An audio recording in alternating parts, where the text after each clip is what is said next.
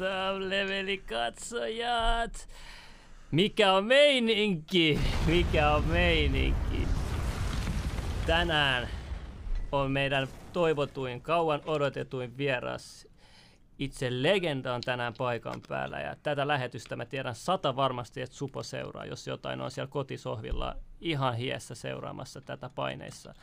Ja tänään me käydään läpi isoja salaisuuksia isoja asioita läpi ja meillä on täällä legenda-asiantuntija paikalla.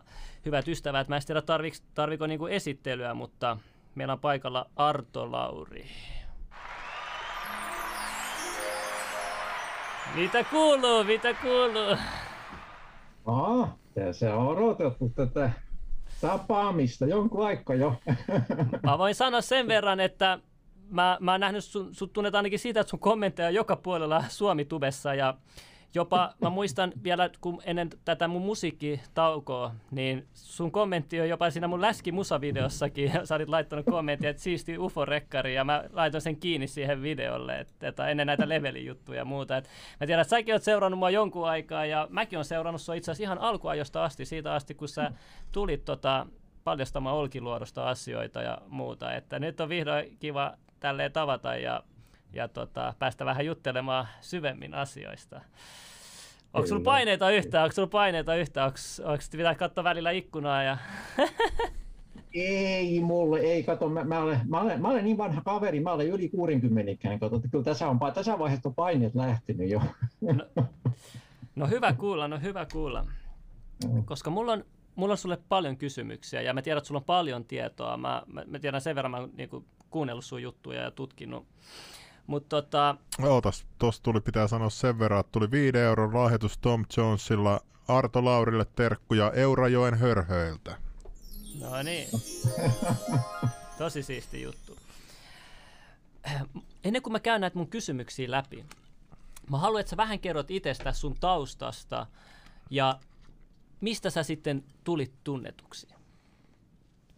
Joo, siis mähän olen Mä olen syntynyt 59 ja tosiaan elänyt koko ikäni täällä Eurajon täällä Olkiluodon saarella ja täällä ei paljon työpaikkoja ole. 77 mä menin Olkiluoton töihin ja mä olin siellä sitten tosiaan 30 vuotta, että vuosituhannen loppuun asti olin ja Sanotaan, että mistä mä rupesin tulemaan niin näkyville julkisuuteen, niin ehkä semmoinen konkreettisin oli tämä, kaksi, sanotaan nyt 2009, kun tämä Juha Granati teki musta sen Olkiluodosta ikuisuuteen tämä Yleisradion tämmöinen lähetyksen, elokuvan tai filmin, miksi se voidaan sanoa.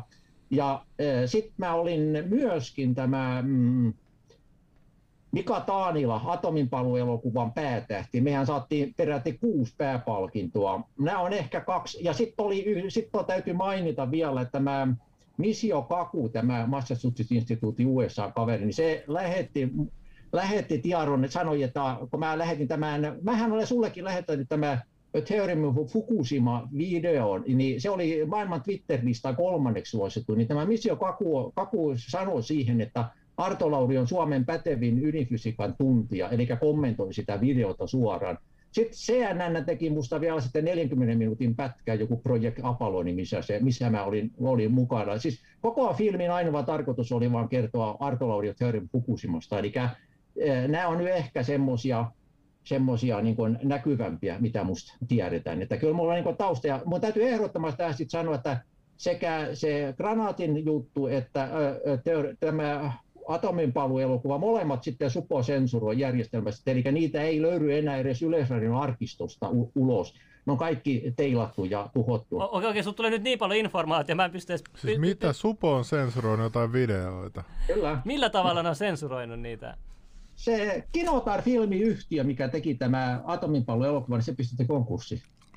Eli Supo lähetti nootin Saksahan siitä, kun siinä oli saksalainen rahoittaja, että, että Saksan valtio on puuttunut liian paljon Suomen energiasysteemiin ja poliisipäällikkö Merkel joutui erottamaan sen takia.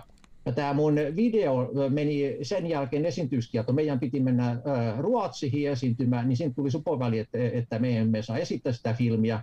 Amerikkahan päästi, päästi siellä oli kielto päältä. Me ehditti olemaan Kanarassa ö, filmifestivaalilla, esimerkiksi muun muassa Kööpenhaminassa, niin me saatiin pääpalkinto sillä. Ja se oli niin viimeinen niitti sitten, eli sen jälkeen alettiin sensuroimaan. Mikä sen ja elokuvan... Katot, sitten on vaan piraattiversioita olemassa. Mikä sen elokuvan nimi oli? Siis Atomin paluu Atomin on toinen. paluu. Ja toinen ja on... Sitten, äh, Olkiluodosta ikuisuuteen Juha Granati. Vuodosta ikuisuuteen, joo. Okei, tota, mä haluan kysyä sulta, siis sä oot ollut 30 vuotta töissä Ja Olkiluodossa, Olkiluodossa. siis sisäpiiritöissä. Huhhuh, se on pitkä Joo. aika. ja, ja tota, sulla on ollut siis, su, Supa on sensuroinut sun juttua, sä puhuit Michiko Kagusta, mä tiedän se, se on, to, se on tosi fiksu tyyppi, että tota, jos joku ei tiedä On. sitä, niin googlettakaa. Ja tota, onko sulla ollut sitten jotain muita kokemuksia Suposta kuin tämä, että ne on sensuroinut tämän kyseisen asian? Siis minähän olin Supon töissä 30 vuotta. Okei. Mä olen, alle, mä olen allekirjoittanut Olkiluoto, kun mä, mä olin siis ensimmäinen kymmenen vuotta sähköpuolen näitä turvalaitteita hoitamassa. Sen jälkeen mä siirryin sinne sisäpiiriin, mikä, mikä vastaa Olkiluodon turvallisuudesta. Meitä oli kolme kaveria, kun 800 valitti. Ja mä joudun allekirjoittamaan puhelinluettelon paksuisen pinkan eh, sisäministeriö alasi kä- kä- äh, siis raportteja tai siis niin tämmöistä pöytäkirjaa, että minä en koskaan elämän aikana puhu ikään mitä, mitä mä näen, koen ja opin täällä Olkiluodon aikana. Mulla on, mulla on täysmittainen vaitiolovelvollisuus siitä asiasta päällä. Sä oot puhunut itse asiassa tuosta vaitiolovelvollisuudesta. Sä oot sanonut, että 2007 tuli määräys, että ydinvoimaloissa työssä olleet eivät saa puhua ydinvoimasta mitään.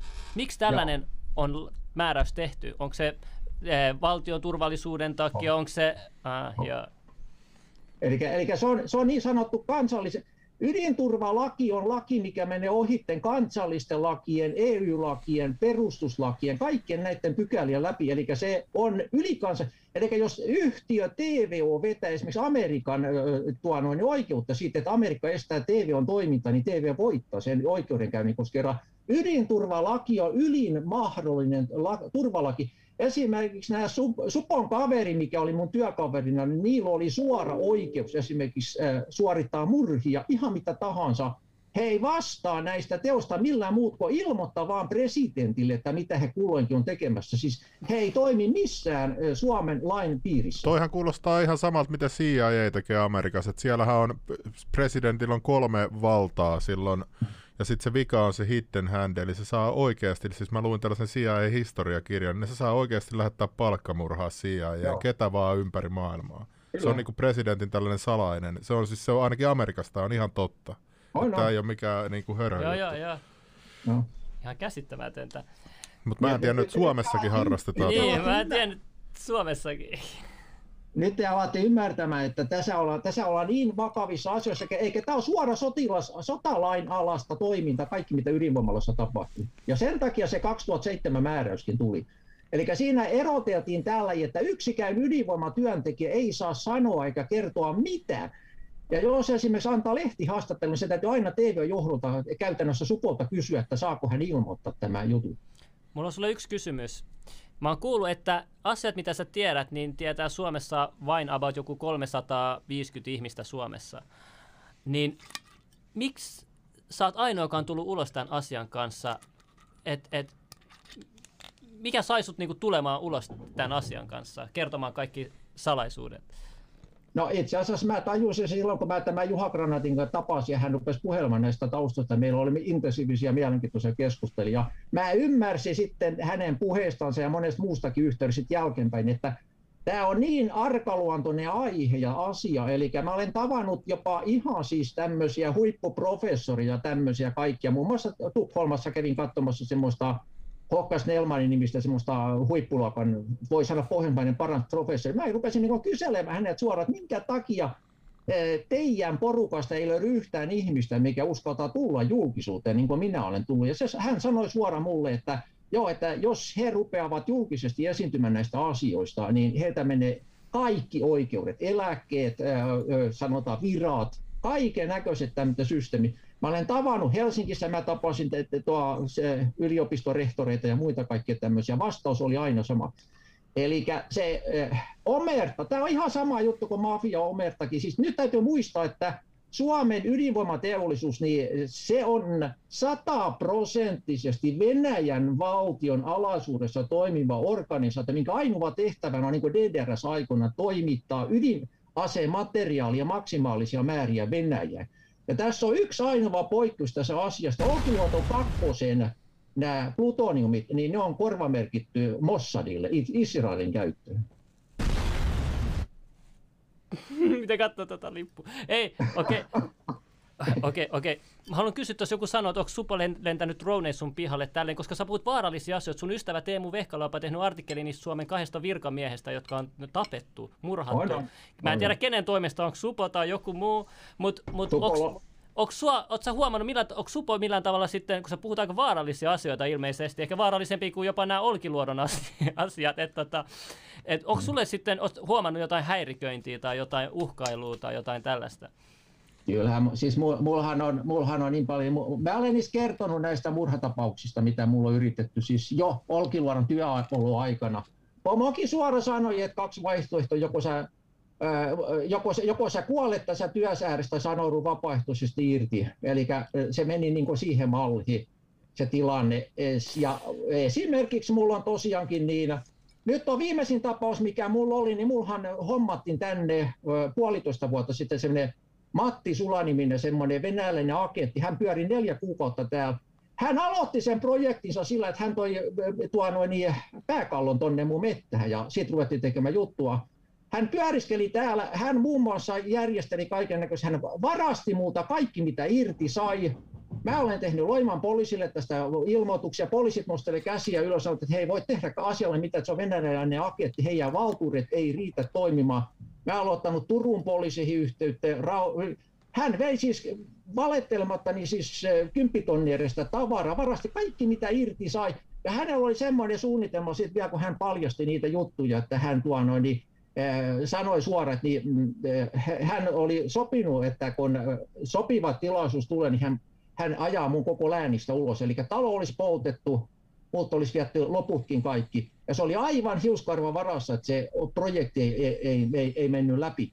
Siinä oli paljon tuuria mukana. Siis tämmöistä, hän toi muun muassa yhtenä iltana tänne mulle mustan mamban ja, ja, ja tuo noin, niin yritti sillä tappaa minua. Mä olen kertonut näistä videosta. Siis, ne, on ihan, ne, on, ne on niin uskomattomia. Mä olen sitä sanonut, että jos joku kuuntelee näitä, niin sanoo, että ei voi olla, ei Suomessa tämmöistä tapahdu. Mutta siis tämä oli esimerkiksi silloin Ville Mäkipelto ja Petteri Mikkola kävivät silloin vierasilla silloin, kun tämä pääkallo löytyi metästä. Ja poliisit ilmoitti sen jälkeen, että joo, että tätä asiaa ei tutkita, tästä ei puhuta yhtikäs mitään se ruumis on tänäkin päivänä tuolla metässä, sitä ei poliisi vaivautunut edes hakemaan. Oikeesti? Joo, joo, joo, ja se oli Ilta-Sanomissa, ja sen jälkeen kun Petteri Mikkola ja Ville Mäkipelto tuo noin ilmoittivat, kun ne olivat täällä mun vierailut, niin ilmoittivat tästä asiaa, niin sitten tuli lehtehen lakoninen ilmoitus, että näitä murhatujuttuja ei tutkita. Näin Ka- ne toimii. Kato, Tämä tässä, on ihan arkipäivä. Tässä, tässä on, on niin mittaan poikkeuksista. Onko toi se? Onko tämä se? Se on sääntö. Ihmisen pääkallo löytyi metsästä Eurajoella. Yli kymmenen vuotta selvittämättä ollut katoaminen ratkesi. Kyllä. Se on tänäkin päivänä se ruumis tuolla mun metässä. Ei kukaan se, ei, ei, ei, kyllä. Poliisi ei epäile asiassa mitään rikosta. Ei, ei, ei. Se, se oli se, että tämä Matti Sula, mikä oli siinä niin kuin yksi, ja sitten tämä Kirsti Ovaska, mikä oli siinä projektissa mukana silloin, niin ne osoittautuivat, ne oli venäläisiä agentteja. Ne tulivat tuolta idän puolelta, ne toimivat, no niillä on, de, ne on, de, niillä on tuo no, niin diplomaattinen koskemattomuus, kun ne on kerran venäläisiä ydin, no TV on Lauerman ostamia tämmöisiä palkollisia, minkä ainoa tehtävä on, on häätää mun läänistä pois. Ja hän, Matti Sula suoraan myönsi mulle. Okei, mulla on yksi kysymys. Onko sulla niinku vaikea luottaa ihmisiin niinku kaiken tämän keskellä? Ei, ei, ei, ei. Mä, ei, ei. Siis mä, mä olen sanonutkin sitä, että mä, olen, mä, mä en ole tyypillinen tuo noin niin tämmöinen salaliittoteoretikko. Mä puhun aina kaikki aivan avoimesti. Mä en, mä, siis mun, mun tavallaan riskinottokyky on aivan käsittämättömyys mittaus, mutta sen takia mä Olkuoro silloin alun alkaen valittinkin sinne juuri meidän kol, kahdeksasta sadasta, niin kolme valitti ihan siltä periaatteella, että kukaan niin kuin, ikään kuin minkä hermot ei petä missään tilanteessa. Mä olen tänäkin päivänä ainoa henkilö, mikä esimerkiksi Olkiluoto ykkösessä ja kakkosessa hallitte ne kaikki keskeiset turvalaitesysteemit. Ja sen takia mä pääsin suoraan siihen erikoisosastoon. Siis nyt puhutaan tämmöisestä erikoisryhmästä, mikä, mikä vastasi koko Olkiluoto ykkösen ja kakkosen turvallisuudesta vuosikausia. Tota, mä haluaisin tietää sen, että et tota, ei, nyt mulla meni ohi, ota se vaan seuraava. Okei, okay, niin mun piti kysyä, koska sä oot sanonut, no joku sanoi, että e, pää, pääkallo pelkkä löytyy, mutta ei epäillä rikosta. Niin, ai niin, mun piti sanoa tähän se, että esimerkiksi Lahdessa mun, mun yksi vanha treenikaveri, tota niin, niin tota, järjestäytynyt, tai JR-rikolliset niin kuin tuolta Venäjän puolelta ampu niin kuin se metsää, sillä, että mä saan tietää siitä niin kuin mun kavereiden kautta. Siis ihan tosi juttu. Niin arvaa, mitä poliisi TV sanottiin. Tapahtumaan ei liity rikosta. Jos on tollanen niin kuin tommonen herk- herkkäluontoinen aihe, niin ne silloin kirjoitetaan noin, vaikka siinä olisi kyse Venäjä mu- murhasta. On aika, se, se, se sen, sen isä hävisi kaksi viikkoa etukäteen ja sen jälkeen hävisi itse mies. Ja... Näin. Noi metsäkuolemat on tosiaan... Se on varmaan, tota... itse käveli sinne ja kompastui johonkin ja asiaa ei liity rikosta. Foliohattu tippui jo päästä. Mä laitan tän, että, että tota, jengi ei ota tätä vakavasti, koska me puhutaan oikeasti vakavia asioita tässä näin. Ja nämä siis kuului ihan, ihan niin kuin, meillä oli seuras poliiseja sun muita, että se ei niin kuin ollut mikään tämmöinen, tiedätkö, joku, jonkun lapsen keksimä juttu, vaan että se oli ihan tosi juttu, ja poliisi TVs vielä oli siinä. Mä hiffaan, mä hiffaan. Nyt kun meillä on tarpeeksi katsojia, mä haluan mennä, okei, ei, ennen kuin mennään siihen, mä haluan kysyä vielä, sä oot maininnut sitä, että sun kavereita on kadonnut ja niitä on kiristetty. Mikä tämä keissi on, mitä tämä tarkoittaa? Se on, se on semmoinen systeemi, että mä olen, mä olen menettänyt erinäisissä hämärissä olosuhteissa, niin voi sanoa melkein puolisen tusina Olkiluodon työjohtajia. Eri, Yksi hyvä tyypillinen esimerkki, minkä mä voin sanoa, niin oikein mukava Olkiluodon työ, siis työjohtaja, mikä sanoi mulle suoraan, kaksi, kaksi neuvoteltiin, niin sanoi, että jos sulla on mitäkin ongelmia Olkiluodossa, tulee hänen puhelensa, että hän hoitaa ja järjestää. Ja sitten meni aikaa joku kuukausi sitten eteenpäin sitä, niin se kaveri löytyi, pää oli lyöty halki siis ylhäältä alas asti, ja heitetty Rauman kadulle, joskus oli se neljä aikaa yöllä löydyi se kaveri, ja poliisi sanoi, että juu, että näitä onnettomuuksia sattuu, että ei, ei tämä oli, oli varmaan, ei mitään tutkimuksia. Ja siis aivan käsittämättömiä kuvioita. Siis kyllä näitä, mä olen paljon puhunut mun näissä mun videoissa näistä yksittäisistä kolme tapauksista. Mä en halua oikein paljon puhua näistä siinä mielessä. Ymmärrät, että nämä on sille karsevia, karseita asioita. Että en mä, ei se sen takia, kyllä mä niin puhuisin, mutta että niin mä sanoin, että mä en halua niin tavallaan, ymmärrät ehkä mitä mä, mä mietin vaan, että jos mulle tehtäisiin tolle, niin kyllä mä haluaisin kaiken julkisuuden tolle asialle. Mutta mut siis mä ymmärrän kyllä oma, omaisten, omaisten näkökulman. Ja. Niin, no kun se on Joo. Amerikassahan on ihan, se on ihan tunnettu, että siellä tehdään tällaisia, että sä käyt pelleilemään siellä kuin ydinvoimankaan tai armeijankaan, niin sä häviit. Niin sitä aina täällä Suomessa ajatellaan, että ei täällä tapahdu mitään. Täällä ollaan lintukodossa ja kaikki on rehellisiä ja ei mitään. Paljon tähän ydinvoimalaakin on pistetty sitä rahaa. Ei anna, nyt mennään Joo, tähän. No niin, nyt, nyt niin. mennään tähän. Mä, haluan...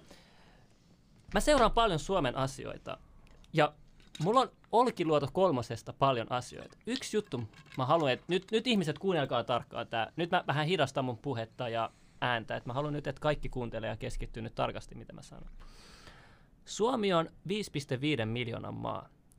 Ja maailman mittakaavassa Suomi on kärpäsen kokoinen. Ja Olkiluoto 3 on tällä hetkellä maailman toiseksi kallein rakennus 10 miljardin budjetilla. 10 miljardin budjetilla. Ainoa, mikä ohitti sen, oli joku, joku Arabi, Arabien Mekan lähellä oleva hotellikompleksi. Kompleksi. Ja, siis tarkoitat, tarkoittaako tämä sitä, että me oltaisiin saatu iso Kekkosen patsas tänne Helsinkiin joku 100 metriä korkea, mutta me heitetään rahaa tonne johonkin tollaiseen hommaan? Se raha on raha, mutta mut, mä haluan vaan, että kuuntelette tämän mun asian loppuun. 2009 asti sanottiin, niin kuin puhuttiin valmistumisprosessista. Nyt ollaan 2021 ja vieläkin kesken. Ja se e- alkubudjetti oli kolme miljardia. ja nyt ollaan kymmenessä miljardissa. Et jos joku epäilee, että 10 miljardin maailman toisiksi kalleen r- r- äh, hanke ei millään tavalla liittyisi minkäänlaista mystisyyttä ja korruptiota ja epäilyksiä niin kuin sitä oikeasta agendasta, niin sit, sit, sit mä en tiedä. Mä haluan vaan, että ihmiset ajattelee omilla aivoilla hetken, hetken aikaa. Tästä tulee mieleen se Italiassa, kun ne just siellä Pohjois-Italiassa, kun ne on rakentanut sitä yhtä tiet 30 vuotta. Sille, että Aa, joo, mä on- muistan, sä Joo, että seuraava mafia, mafioosut tuli taas aina, että joo, no me hoidetaan tää. Ja 30 vuotta. Tässäkin on kestänyt, kauan tässä nyt on mennyt. on Siis milloin, milloin tämä aloitettiin tämä rakentaminen? Muistaaksä Arto yhtään?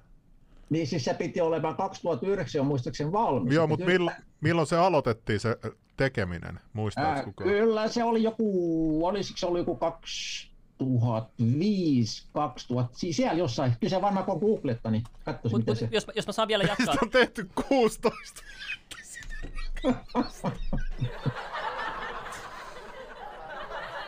Ihan käsittämätöntä. Ja sitten tämä, tuolla on semmoinen äh, uutinen, että Olkiluoto 3 ydinvoimalla, se, kuka se nyt se johtaa ikinä onkaan, äh, ydinvoimalla ei, val, joo, ei valmistu sitten millään. Sitten kyseessä täydellinen epäonnistunut kysymysmerkki, tämmöinen uutisartikkeli. Ja sitten se- se on vastannut, että emme kommentoi. Et ei ole yhtään avoimuutta yhtään näistä asioista.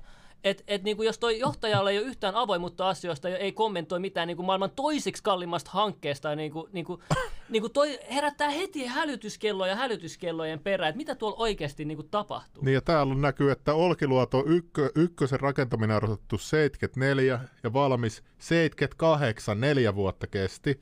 Olkiluoto 2 75, valmis 85 vuotta kesti. Ja, ja tässä nyt- on mennyt 16 vuotta.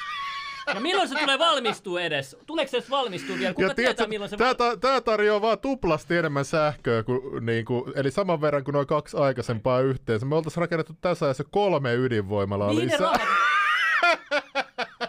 Mihin ne rahat menee? No ne on varmaan mennyt johonkin hy- hyvävelitoimintaan. Virkistyspäiville ja... Christian 50 euroa. Mikä tää hattu on? Kiitos veli. Mä laitan takas, sä lahjoitit 50 euroa. Se on melkein koko budjetti tuosta Olkiluoto kolmosesta. Joo, mun täytyy, nyt, mun- täytyy nyt muutama kommentti lisätä tähän Olkota 3. Ensinnäkin sen eh, todellinen budjetti puhutaan jo 18, jopa 28 miljardista sen hankkeen kustannukset. Eli siellä on pikkasen niin sanotusti pöydän alla vielä odottamassa. Siellähän on valtavasti kaikenlaisia oikeudenkäyntiprosesseja ja muita, Tää on ihan muita kaikkia. Siis ihan käsittämätöntä. Ja sä oot puhunut myös siitä, että, että mä en tiedä pitääkö tämä paikka, sä oot sanonut, että Olkiluoto on Ranskan omistama diplomaattialue. Haluatko vähän kertoa? Oikeesti! On, on, on, on. No joo. Mitä tää on ihan, ihan kuin jostain tieteiskirjasta, tiedätkö, jostain salaliitosta, mutta tää on totta. Siis joo, joo, ja sit, sit mua just huvittaa, kun Arto Lauri puhuu näistä, ja, ja niinku sille tosi faktuaalisesti monessa asiassa, sä oot kuitenkin, niinku, sä, sä, sä tiedät niistä, sä oot ollut sisäpiirissä, sä oot oikeasti tutkinut paljon näitä asioita, niin sit niinku, su, sua ei niinku pidetään hörhönä ja, ja nauretaan ja muuta, mutta mä oon ihan itsekin tutkinut näitä asioita, niin tässä on niin paljon hälytyskelloa ja hämäräperäisyyttä, että mä otan kyllä kaiken sun tiedon, mitä sulla on avoimen mielin vastaan, että jos sä haluat kertoa tästä, mikä tämä diplomaatti Ranskan alue, jut, miten sä pää- päädyit tähän. Joo, siis ei, ei, eikö siis silloin joko Olkiluoto 1 ja 2 tehtiin, niin silloin jo oli, siellä oli, siinä tuotti semmoinen varageneraattori, semmoinen halli, ja silloin jo määriteltiin, että se hallialue oli, se oli taas ruotsalainen, äh, tuo, no, niin Ruotsin valtio omistama diplomaattialue, sen takia, että ei TV on tarvinnut maksaa niitä kalliita tu- tullimaksuja, se oli ensimmäinen kerta, kun siellä oli ruotsalainen, eli siellä on ja sitten kun tuli tämä Areva tuli sinne, niin todettiin, että tämä onkin hieno systeemi, että näin voidaan tehdä veronkiertoa. Eli nythän Olkiluodossa on töitä kaverilla 1-2 euron tuntipalkolla, ja nämä Suomen lainsäädännöt ei koske tätä aluetta. Mihin ne rahat menee, ne miljardit, jos siellä on yhden ja kahden euron palkollisia jotain orjia vaan? Tää on jostain jurisrevenkestä. Siis ihan käsittämätöntä. Ihan- siis tuolla Christianin Donatella olisi saanut 25 sellaista työntekijää. Niin ja, niin ja sitten jos ruvetaan pääsemään niin oikein vauhtiin, niin mä voin nyt esimerkiksi mainita, kun te puhelit tästä energiahommasta, niin Laita minun tuhat henki katsojaa nyt rikki, antaa tulla. hyvä, hyvä. Ja niin, siis kaksi, Olkiluodossa silloin 88, niin aseatomilta kysyttiin, että minkä takia ydinvoimalat rakennetaan vain 25-30 vuoden käyttöikää varten. Ja arvakas, mitä asia, asia vastasi tähän.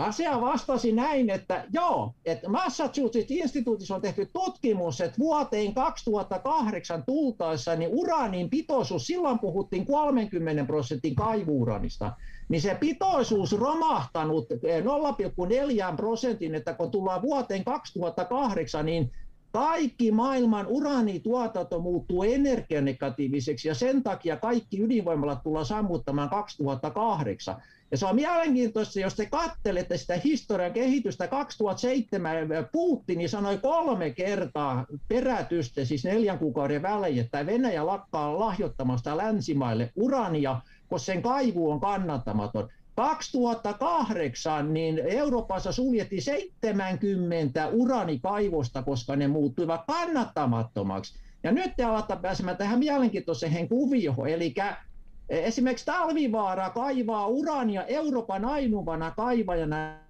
0,02 prosentin pitoisuudella, mikä tarkoittaa sitä, että siinä menee 20 kilowattituntia fossiilidieseliä sisälle, että saadaan yksi kilowattitunti ydinvoimaa ulos.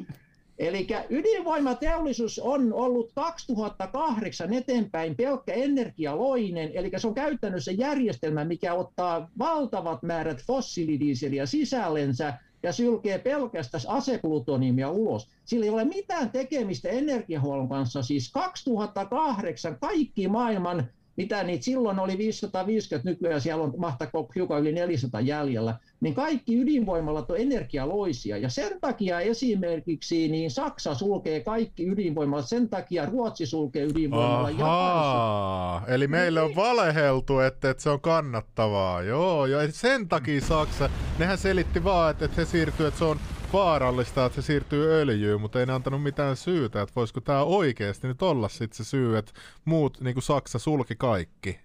Ja nyt ne vetää fossi. Kun mähän on kuullut, että esimerkiksi että on löytynyt nykyään sellaisia fossiiliesiintymiä, missä ei ole mitään likasuutta seassa, että se on niinku puhdasta niinku palamista vaan. Onko tämä totta? Joo, ja kyllähän, kyllähän siis, jos sä tarkoitan ylipäätänsä tuolla, niin kyllähän esimerkiksi niin tämä vetytalous on hyvä esimerkki, että saada niin kuin täysin puhtaasti palavaa prosessia.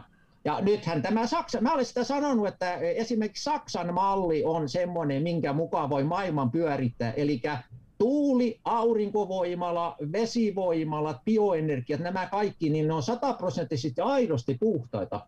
Mutta ajatelkaa tätä systeemiä. Nyt te tajuatte tämä systeemi, että jos meillä on esimerkiksi ruskohiilivoimalaitos ja rinnakkain ydinvoimalla, niin ydinvoimalla hiilidioksidipäästöt on 20 kertaa isompia kuin se ruskohiilivoimala. Mutta se on kierrästi kierretty tämä pykälä sillä että ydinvoimalan uraanin tuotannon energiataset päätettiin pistää salaiseksi silloin 2008 eteenpäin. Sitä varten, että se energianegatiivisuus ei näin. Ja nyt energia, siis ydinvoimalan tämän hiilidioksidipäästö laskema lähdetään siitä liikkeelle, että kun siihen pihalle ilmestyy se valmis polttoaine, se koko tuotantoprosessit ja ne fossiilidieselit, mitä siinä on änketty, niin niitä ei lasketa lainkaan mukaan. Eli näin se saadaan kosmeettisesti niin kuin puhtaaksi se energiatuotantomuoto. Ja kuvitelkaa, se on todellisuudessa on 20 kertaa saastuttavampi jo hiilidioksidin osalta kuin ruskohiilivoimalla. Huhhuh, nyt oli informaatio. Kyllä, nyt on kyllä yhdistetty palapelejä. Joku oli laittanut tuossa kommentin aikaisemmin, että on ollut joku siellä työntekijä sanonut, että se on nähnyt, miten paljon siellä rahaa palaa niin kuin turhaa ilmeisesti. Kyllä. Ja tota, mä haluan mennä myös, tuossa puhutaan jo Fukushimastakin. Sulla oli oma, oma teoria siitä, mitä Fukushimassa tapahtui. Jos sä haluat kertoa, Joo. mitä siellä oikeasti tapahtui siellä Fukushimassa. Siitä ei kuitenkaan niin kauan aikaa, ja se oli iso tapahtuma maailmanlaajuisesti. Joo, no nyt mä voin, mä voin hiukan selvittää sitä. Eli tämän 2008 tapahtuman jälkeen, niin CERNihin vietiin 2007 koke, ruvettiin kokeilemaan tätä vaihtoehtoista uranituotantoa, että millä voidaan korvata tämä uranin, ja ruvettiin ydinjätteen plutoniumin jälleen poltosta kehittämään uutta niin sanottua plutoniumtalousajatusmallia. Plutoniumi on siitä kiva aine, että se palaa tuhannen kertaa vaarallisemmin kuin tämä uraani ydinvoimalla. Ja nyt siinä tapahtuu, sillä muistatte 2009, kun Japanihin vietiin tuolta Ranskasta jättimäisen kauhi erä. Se oli maailman suurin erä plutoniumia koejalostettavaksi Japaniin. Eli 2009 vietti Japaniin ja plutoniumlasti, ja siellä Miyamaki, muistaakseni Miyamaki jalostamossa, missä se nyt oli, missä se Japanissa oli, niin siellä jalostettiin sitä MOX-polttoainetta, mikä on kierrätettyä, kerran poltettua urania, mitä lyötiin reaktoriin, niihin 54 reaktoriin. Sitten kun tultiin vuoteen 2011, siinä kun se alkoi paukkumaan se systeemi, niin niitä ruvettiin ajamaan. Homma meni vuoden verran kohtalaisen hyvin, mutta siinä vaiheessa, kun reaktori ruvettiin aukaisemaan, niin tässä plutoniumissa on sellainen ikävä piirre, että se palaa jälkipolttoaika ja energia on kolme kertaa isompi kuin urani. Eli nämä reaktorit oli alun alkaen tehty uraanin polttoa, nyt siellä on käytetty plutonium polttoa, eli max-polttoa, niin siellä ei wetwell-tila ja dryvel-tila, mihin ajetaan se jälkienergia, pysäytetty reaktorin jälkienergia, ne täytyivät ja se, ne ei mahtunut sinne, niin täytyy ajattaa suoraan savopipusta taivaalle kaikki moskat. Ja siinä alkoi kertymään siinä Japanin päälle valtavasti tätä plutonium-ionisaatiokaasua, ja se ionisa- ionosfääri alkoi sekoilemaan siellä. Sitten kutsuttiin Amerikkaan, se muistatte se Ronald Reagan alus, mikä oli se paikan päällä, niin siinä hommattiin ohjaamaan harppi, mikä rupesi hajottamaan sitä kertyvää ionipilveä pois. Siellä ruvettiin chemtrailamaan niitä ionipilviä alas, kaksi ja puoli päivää saroi putkeen. Mutta ne ei tajunnut sitä hommaa, kun sieltä ydinvoimalasta tulee se ionipilvi ylöspäin, se 100 kilometriä korkein, niin se Haarpin energia tulikin ydinvoimalla suoraan sähköjohtona alas, rupesi murskaamaan niin siellä alla olevia rakenteita menemään maarottamaan suoraan niin läpi sitä energiaa. Ja se tilanne ryöstäytyi täysin käsistä niin paljon, se alkoi se maaperä niin kuin 600 metriä, esimerkiksi Olkiluodon alla, 600 metristä 1700 metrin välisellä alueella on kilometrin paksuinen kerros metanjääklatratti, mikä kestää kaksi astetta lämpöä, mutta sen jälkeen, kun se ylitte mennä, se lämpötila ylitte, niin se muuttuu 650, 680 kertaiseksi kaasuksi ja tulee kosmisella nopeudella siellä ylös. Niin nyt alkoi tapahtuma semmoinen ongelma, että siellä, siellä Fukushima sisällä alkoi vain reaktori, mm, kun ne, kun ne tuo noin, niin saivat sitä energiaa, niin siellä alkaa tapahtumaan semmoinen vetypolttaminen. Se, pum, pum, pum, pum, pum, pum. se alkoi takoma siellä sisällä sitä vetysysteemiä. Ja se, äh, se maaperä alkoi muuttumaan epävakaaksi. Se laukasi, siellä on siinä maaperän upponut tota neutronivuota ja se laukasi se maanjäristykseen. Ja kun tuli maanjäristys, niin se katkoi sähkölinjat, ydinvoimalle ja kaikki ilman sähköä, niin kuin muistatte. Ja ydinvoimalla on sellainen ominaisuus, että jos se on 30 sekuntia ilman ulkopuolista sähköä, niin se räjähtää atomipommin. Atomipommina taivaalle.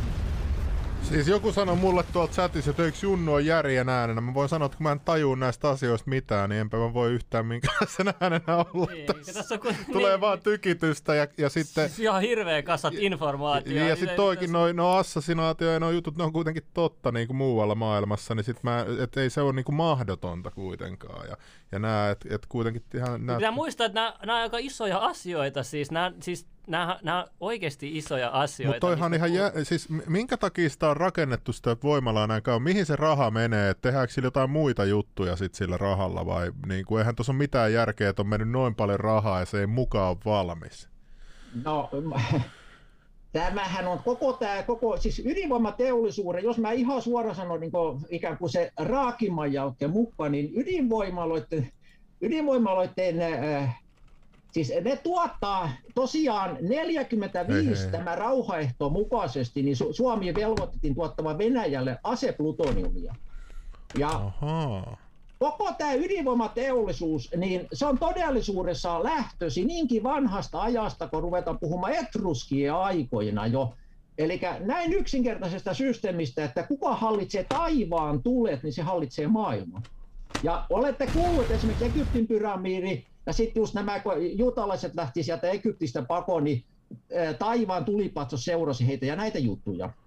Eli Joo, joo. Eikä 76 niin Israelilta käytti varastamassa tämä liitonarkki ja Tesla, äh, Tesla ja sitten tämä Westinghouse löivät hynttyt yhteen 1895 Paavi käski heidät tulemaan tutustumaan tähän liitonarkin toimintaan, että otapa selville, että millä tavalla tämä laite toimii. Nyt mennään liitonarkkiin, nyt mennään diippeihin juttuihin. Nyt, joo, joo, nyt joo, men... kyllä ja, näitä ja, riittää. ja. Eli, tuo, no, niin Teslaa palkattiin ja he 25 vuotta Westinghousein kanssa kehittivät tätä systeemiä, että millain saadaan taivaan tulet hallintaan.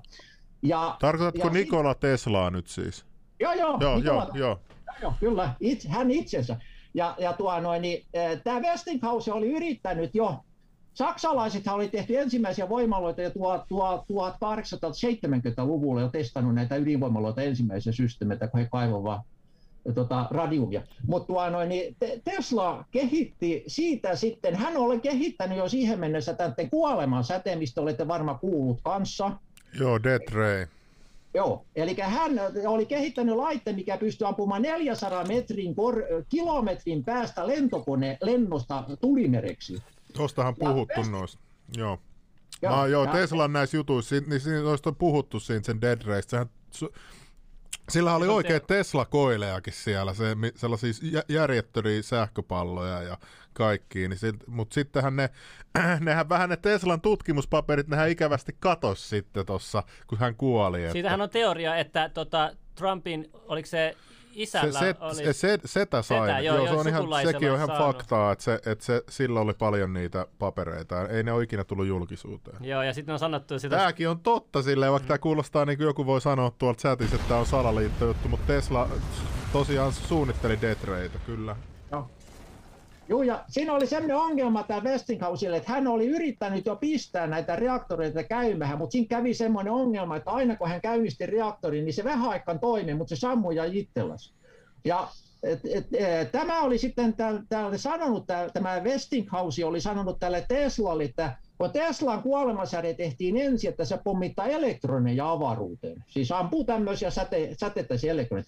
Mutta tämä sanoi tämä Westinghouse, että mitä sä semmoittilla mopolla pelaat, pistä kunnon plutoniumia, että et, niin pistetään menemään sitä taivaalle, niin saada vähän potkua tähän X-rayhin. Ja Teslahan innostui he, hemmetin paljon siitä hommasta, että tämä onkin hieno systeemi. Ja ne rupesivat kehittämään tätä systeemiä, eli nykyaikainen ydinvoimala, te tiedätte television kuvaputke, se on elektronitykki.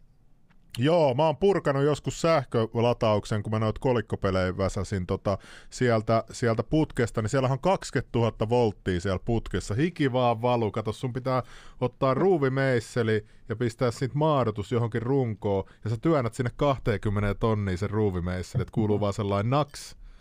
Ja sit se on niinku hiki, jos se on vähän, sä kuolet sit saman tien, jos sä saat sen sähkö ittees. Kyllä, joo. joo, joo.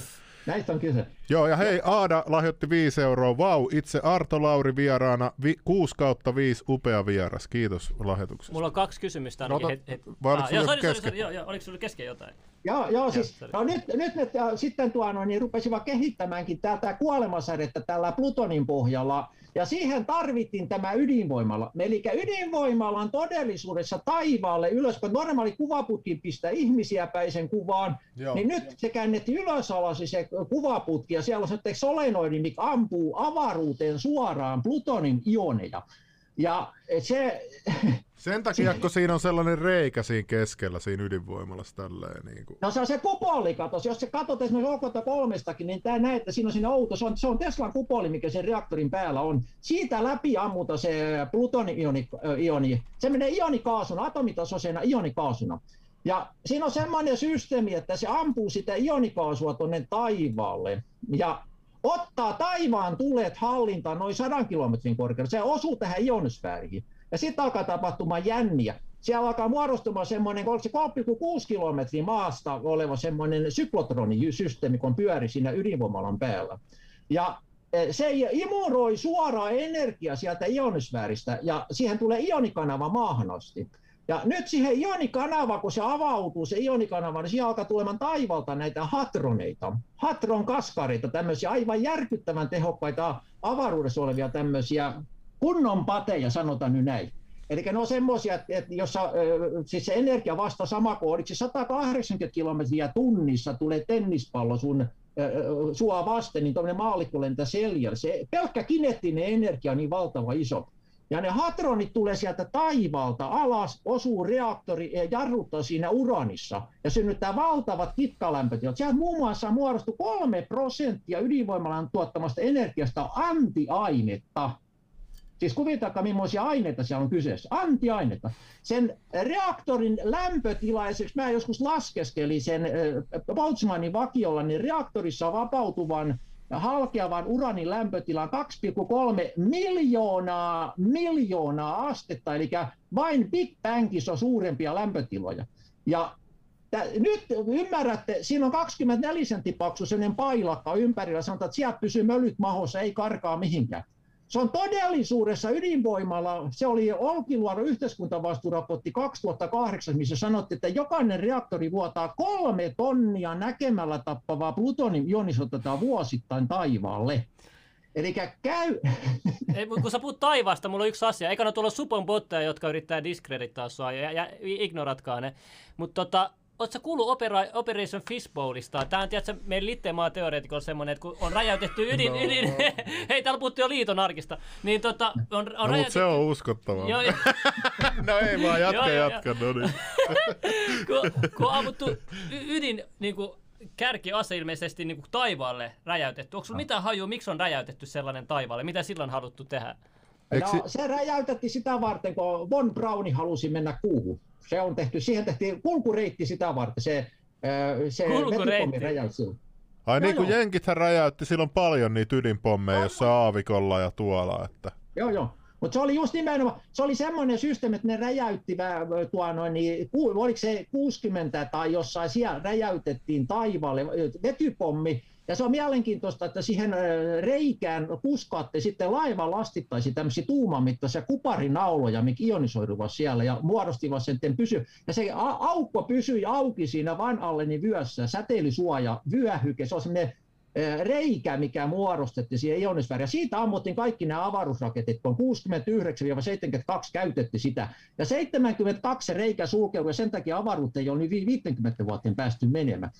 Ai sen takia siellä ei ole käyty siis. Sen takia, kun me ei ole käyty tuolla muualla. Siis joo, niin, joo. niin, kun NASAhan jotenkin, nehän hävitti sen teknologian, ne, ne, nehän hävisi ne muistiinpanot vaan. Niin, Niistä kaikista vanhoista aluksista sattumalta Niin, vaan. siitä mä oon puhunut.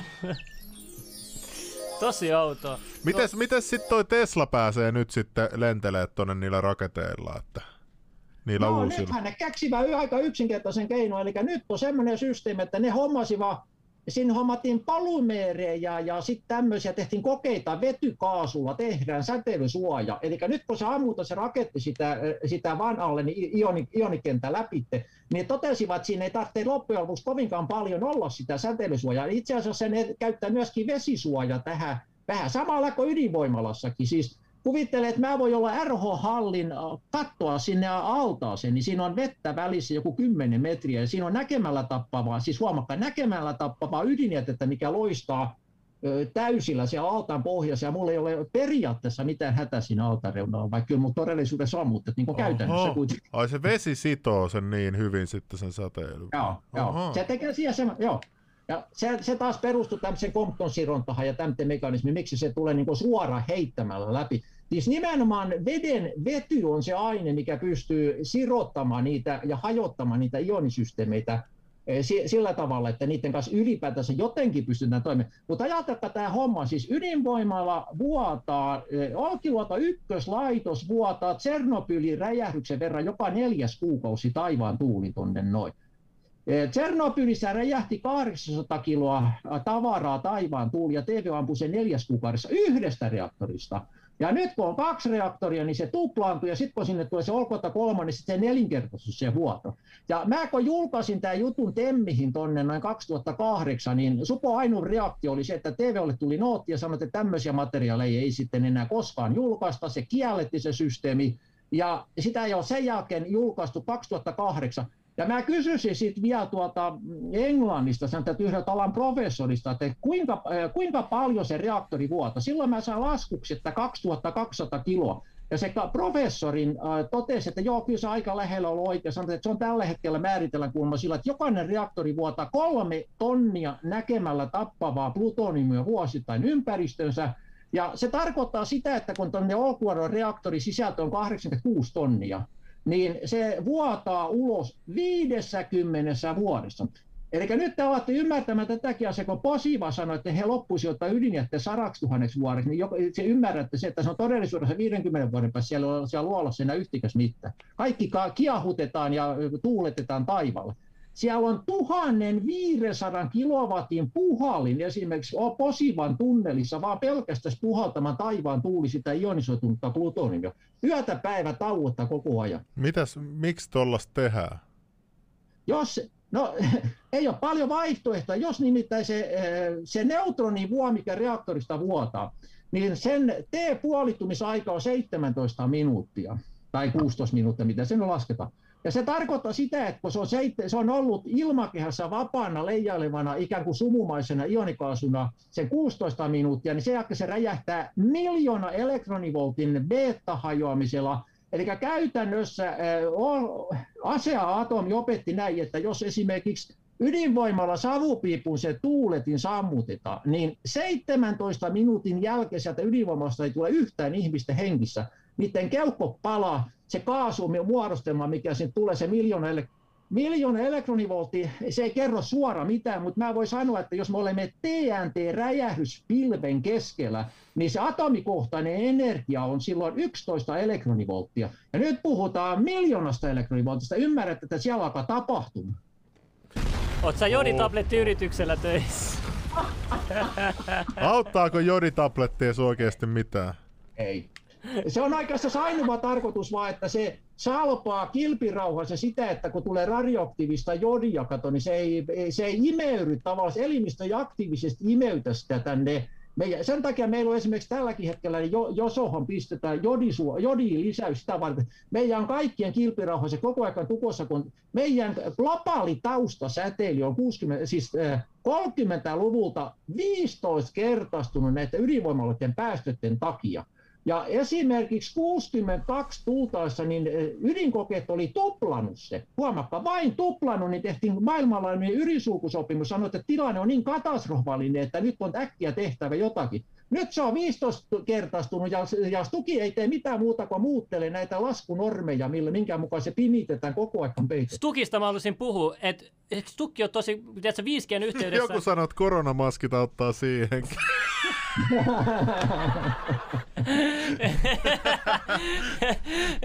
mutta siis, to, mut, mut siis tota, oota nyt mihin mä jäin, hei come on.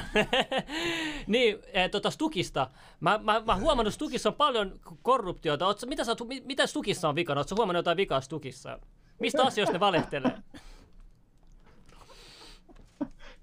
Joo, sanotaan, että Stuki on tämmöinen automaatti, äh, raha, raha sisään vilahtaa ja sielu se vilahtaa. Siis se, se, se, on pelkkä pelleily. Siis ei, ei, Stuki on, mä olen niin monta vuosikymmentä tehnyt töitä Stukin kanssa, se on pelkkä tämmöinen kosmettinen maski, millä rauhoitetaan ihmisiä. Stuki ei tee ikä yhtään asiallista, niin kuin, äh, se ei koskaan puuttunut mihinkään tämmöisiin asioihin. Sieltä on, niin kuin, se on pelkkä äh, korru... Sanotaan nyt, että siellä on lahjavirkoja, mihin pääsetään Petre Holkia, tämmöiden tietyn tyyppiset henkilöt. Palkkiovirkka, palkkiovirkkapaikka, mikä ainoa tehtävänä on sitten on pumpata lahjusrahaa. Tämä on, niinku, on siis kaikki ydinvoima. Tiesitte sitä, että esimerkiksi Eeva-Ritta Korhola ajoi muutama, joskus oliko se 2008, se lakipykälä, että silloin kun ruvettiin tutkimaan näitä rötöstelyjä, niin luotiin sellainen lakipykälä EU:ssa läpi, että jos ydinvoimateollisuudessa tavataan lahjunta ja korruptiota, niin se ei ole, sitä ei saa tutkia. Se on poliisitutkinnan ulkopuolella, se on kuulemma maan tapa ja, ja, ja tuo, noin, niin täysin hyväksytty. Se, se on irti näistä Eli heti kun poliisitutkinnassa havaita, että tämä menee ydinvoimateollisuuden, juu, tutkimus loppuu siihen. Ja Eeva-Ritta Korhola ajoi tämän lakipykälä läpi. Eeva, Eeva kuka? Eeva kuka? E- Eva-Ritta Korhola, se on se meppi, mikä se oli. Joo. Se on syyllinen. Sehän on kokoomuksessa. Laita joo, kuva, joo. laita kuva siitä, laita kuva siitä. Me, meidän pitää näyttää kaikille, kenestä me puhutaan. Laita joku, joku edustava kuva, niin kuin aina media tekee. Onko siitä? Ihan sama, laita joku kuva siitä. No ei löytynyt hyvää kuvaa. Joo, ja hän, hän mainosti sitä, että hän on tosiaan tämmöinen lakipykälä. Se, se tuo noin, niin, se, se on niin kuin suora. Mun täytyy, mun täytyy muuten, nyt kun tästä oli puhe tästä Teemu Vehkalasta ja näistä, niin näistä sponsorista, mä, mä sanon nyt Olli Hakalan Katos, ketkä tuossa on yhdessä. Oho, Se on oho. Soinin kanssa yhdestä yhdessä kuvassa. Aha. Ja, ja. Mielenkiintoista. Joo, ja niin mun, Ja ja sitten- sanoa, että kun mä, kysä, mä kyselin näitä ennen kuin mä tulin tämän haastatteluun, että millaisia tunne, millaisissa tunnelmissa täällä Eurajoen alueella ja, ja, ja Pori ja Raumaseudu, niin mun, työ, mun kaveri, niin, tämä Olli Hakala sanoi, että, juu, että sano, sano se sinne, että tuo, no, niin tämä psalmi 50.15, mikä kertoo tästä asiasta, että me ollaan, me ollaan niin vakavien ääressä tässä vaiheessa, että tässä siis ihan konkreettisesti Suomen kansa taistelee olemassaolostaan tällä hetkellä, tämä ydinvoimateollisuuden. Te olette kuullut, olette kuullut esimerkiksi Talvivaaran tilanteen tällä hetkellä. Sehän oli kans siellä- ihan vitsi koko se projekti. Mikä sekin oli? Siellä pilattiin koko luonto vaan ja siellä oli presidenttiä myöten kaikki sotkeutunut siihen, ku- siihen juttuun. Tiedätkö siitä? Mitä sä tiedät? Kerros meille vähän Joo. Talvivaarasta. Joo, siis, Talvivaaraa teki kolme ja puoli miljardia tappiota ennen kuin sit, si- silloin, kun sitä niin kuin aloitettiin ajamaan sisälle. Ja Talvivaarahan liittynyt sitten tämmöinen juttu, että nyt ruvetaan menemään vasta vähän niin kuin näihin vakavempiin juttuihin. Antaa tulla, antaa tulla, sitä me ajetaan tässä. Joo, eli Talvivaara, Talvivaaran peruste on sitä ihmeteltä, että miksi sitä Talvivaara ajetaan niin kuin kärmettä pyssyä, että vaikka se tekee jatkuvasti miljoonia, satojen miljoonia, miljardien tappiota, niin sitä ajetaan koko ajan sisällä. 2005 tehtiin semmoinen salainen äh, äh, ydinturvalakimuutos. Siihen mennessä oli se, että kuka polttaa urania plutoniumiksi jätteeksi, moksijätteeksi, niin on vasta, vastuullinen siitä sen loppusijoituksesta. Mutta 2005 Suomen pyynnöstä, pyynnöstä se lakipykälä muutettiin sillä, että se maa, kuka tuottaa neitsellistä urania polttoon, niin on velvollinen vastaanottamaan siitä muodostuneet ydinjätteet omaan maahansa käsittelyyn. Ja nyt tullaan tähän liikkeelle. Ymmärrätte, Suome, Suomessa Talvivaaran Euroopan ainoa toimiva aktiivinen uranijalostamo, niin se tarkoittaa automaattisesti sitä, että nyt esimerkiksi presidentti Niinistö, sitä on siis suoraan tuolla Keski-Euroopassa Posiva mainostanut, että Posivalla on maailman ainoa loppusijoituspaikka ydinjätteelle, ja Suomessa toimii Euroopan ainoa toimiva urani. Suomi on valmis vastaanottamaan kaikki maailman ydinjätteet Euroopasta, maailmasta, tuolta mistä vaan, koska kerran se laki sanoo, että se kuka tuottaa, niin se vastaanottaa. No nyt ruvetaan pääsemään tähän pointtiin.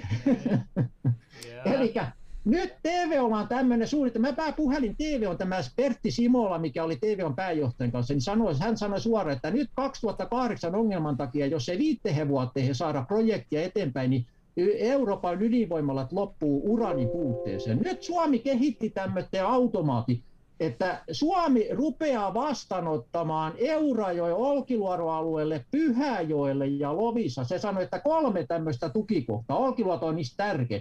Niin tänne tehdään 100 000 hehtaaria kokoinen ydinjätteen jälleenkäsittelylaitos. Nyt esimerkiksi Lakarin alueelle niin TV on jo tehnyt valtavat logistiikkakeskukset. Siinä on tullut sellainen firma muun muassa, mikä on nimeltänsä Delete. Hei, on... hei, nyt, nyt mun on pakko keskeyttää. Mä fact-checkasin tämän, tämän ydinvoimajutun. Tän, täällä on kohta. Sä voit näyttää sen. Nä, Joo, mä laitan sen tuohon. Eli Meillä on täällä meillä, meillä, on, meillä on laki täällä, joka sanoo, että ydinjätteet, jotka ovat syntyneet Suomessa tapahtuneen ydinenergian käytön yhteydessä tai seurauksena, on käsiteltävä, varastoitava ja sijoitettava pysyväksi tarkoitetulla tavalla Suomeen. Eli se on totta, eli ne pitää palauttaa tänne muualta Euroopasta. Tässä on näitä lisää näitä kohtia, mutta sieltä voi jokainen käydä itse katsomassa. Ei puhu Arto Lauri huuhaata tässäkään asiassa. Joo, jatka vaan. Joo. Joo, ja nyt on sitten tosiaan, niin on, nyt on tarkoitus sitten tehdä tämmöinen 100 000 hehtaaria kokoinen ydinjätteen jälleenkäsittelylaitos. Se on muuten François Mitterrand, Mauno Koivisto tehnyt tämä diili jo 86. Mauno Koivisto annoi koko Suomen maa-alueen täysin arevan käyttöön, että hakekaa kaikki urani, mitä täältä löytyy, rupeakaa kaivamaan. Ja nyt on sitten seuraava vaihe, mitä ne on suunnittelemassa, niin nyt äh, Lakari-alueella on tosiaan niin jo, siinä on pistetty tämä Delete ja sitten siellä on TV on tämä logistiikkakeskus.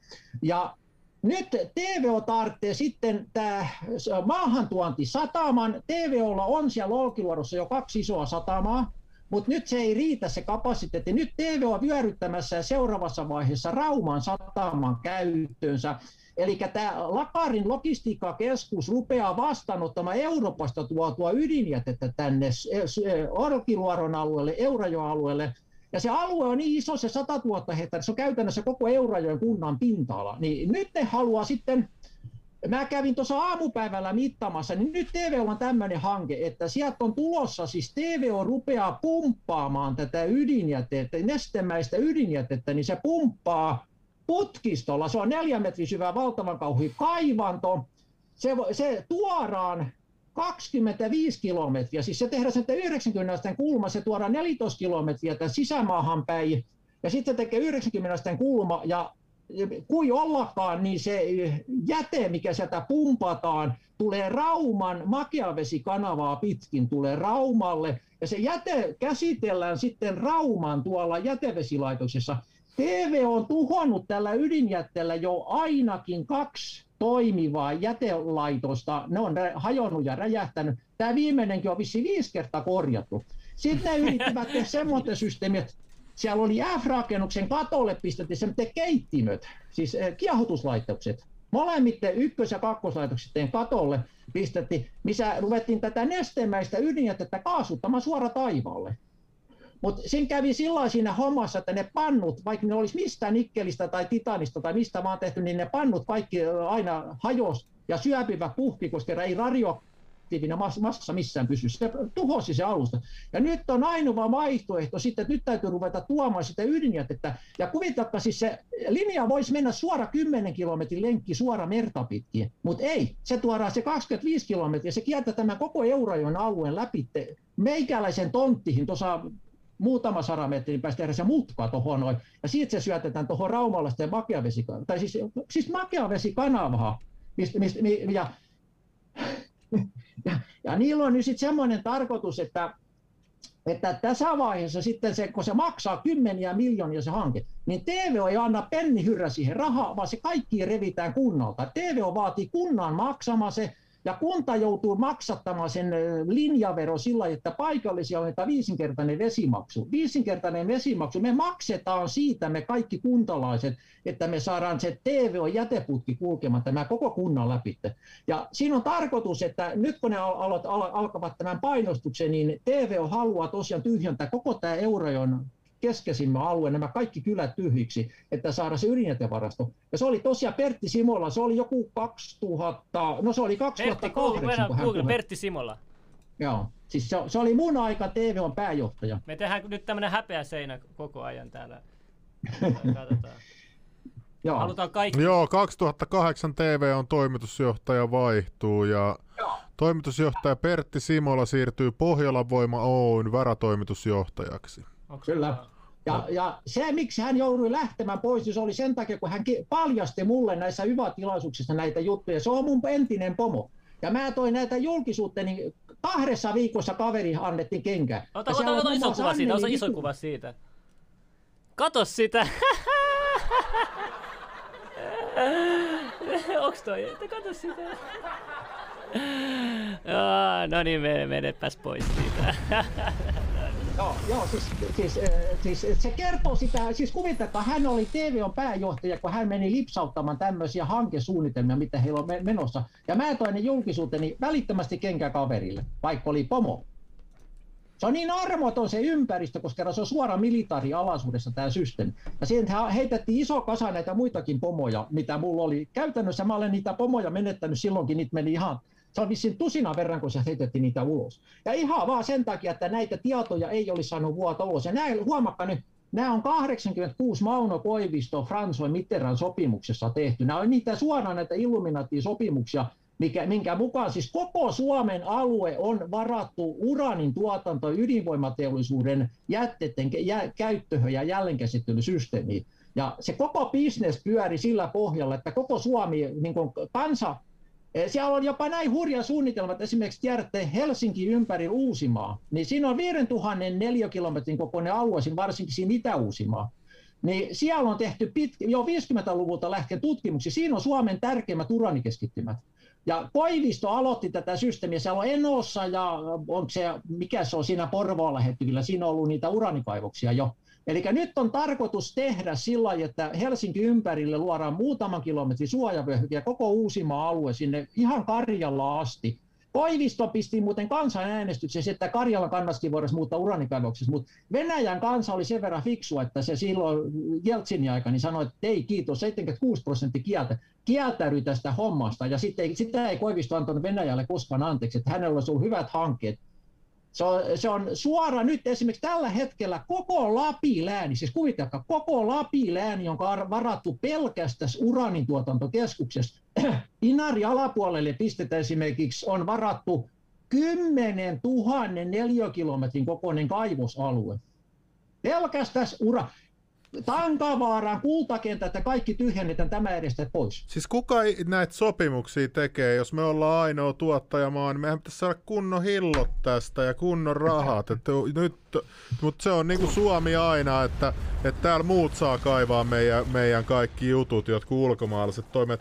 Mä en ole ikinä kuullut mistään maasta, joka antaa jonkun vaan kaivaa meidän kullat ja uraanit ja kaikki. Toi pitäisi kansallistaa toi kaivostoiminta ja heittää täältä kaikki mäkeen noin mun mielestä. No, totta noin, varmaan muidenkin mielestä. Niin kuin, että mikä tämä on tässä on ihan selvä kyse jostain korruptiosta, eihän tuolla ole mitään muuta järkeä tuollaiselle jutulle. Mä kysyin joskus joltain, niin selitys oli, että ei meillä ole ammattitaitoa kaivaa kultaa. I, niin, ei varmasti, joo. ei meillä on vaan muutama tyyppi, joka kaivaa olematonta Lapin kultaa, eikö se ole näin? olette tietoisi, siis tämä Anneli Nikula sanoi tämä systeemi, eli nyt niillä on tarkoitus tehdä sillä että kun Suomeen ei saatu uranin kaivaa, siis Areva hylkäsi näistä Maunokoiviston antamista uranikaivosalueista 95 prosenttia ja sanoi, että niissä on liian pieni pitoisuus, ei kannata kaivaa.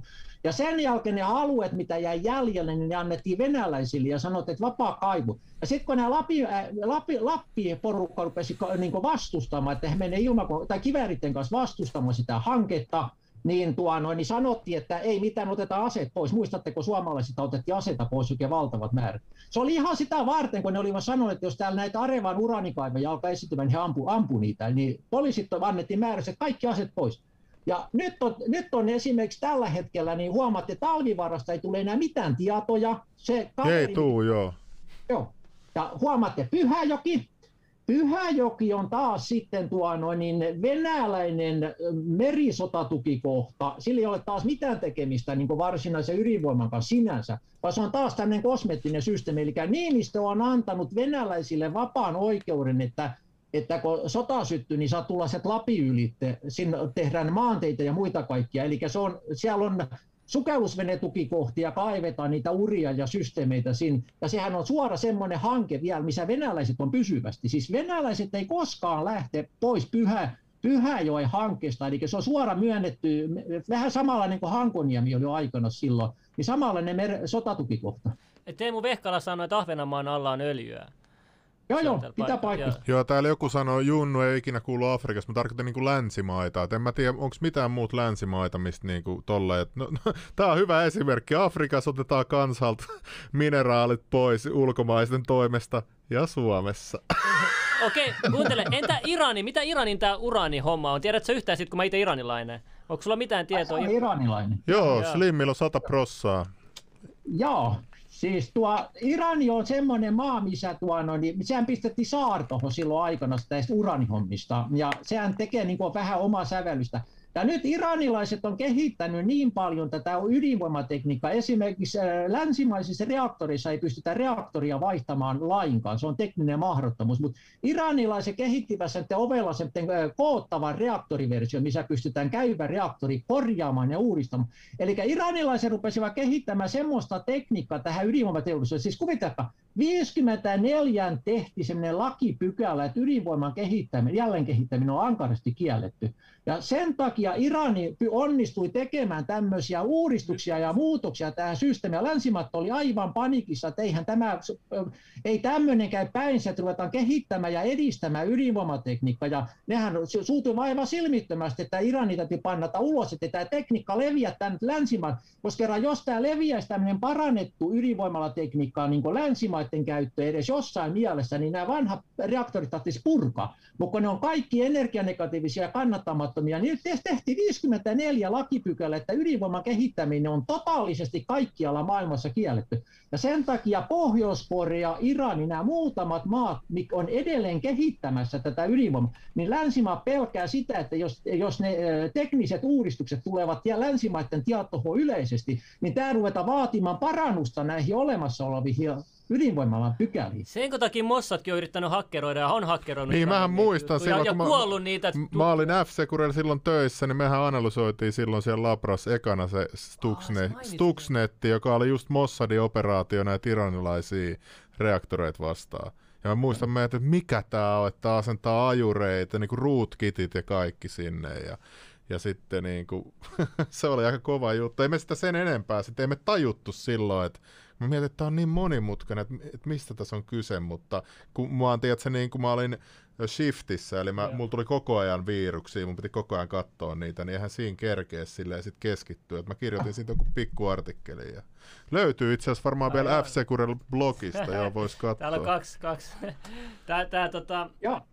Junno, Junno kyllä. Ja, ja siis en, en, mä, en mä tätä tällä tarkoita, että ydinvoima on, niin kuin Einstein sanoi, että ydinvoima tappaa käyttäjänsä sataprosenttisen varmasti. Eli mä voin antaa vielä yhden esimerkin tässä ydinvoiman luonteessa, miksi se on niin mahdoton se ydinvoima. Siis ajatelkaa nyt, että esimerkiksi meidän kudoksien hiilisidoksen atomin tuhoamiseen vaaditaan energiaa 11 elektronivolttia. Ja nyt esimerkiksi tämmöinen halkeava uraani, sen energia on 200 miljoonaa elektronivolttia. Eli yksi halkeava uraani pystyy tuhoamaan meidän kudoksesta 20 miljoonaa solua.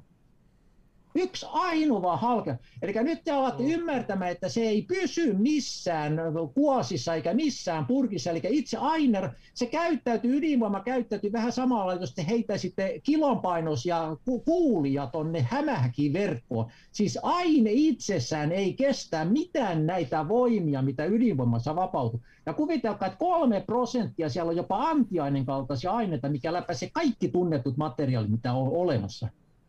Siis se kiahuttaa kaiken ympäriltä, se ei jätä mitään ehjäksi. Sen äh, pistevoima on niin järkyttävä suuri, se voima.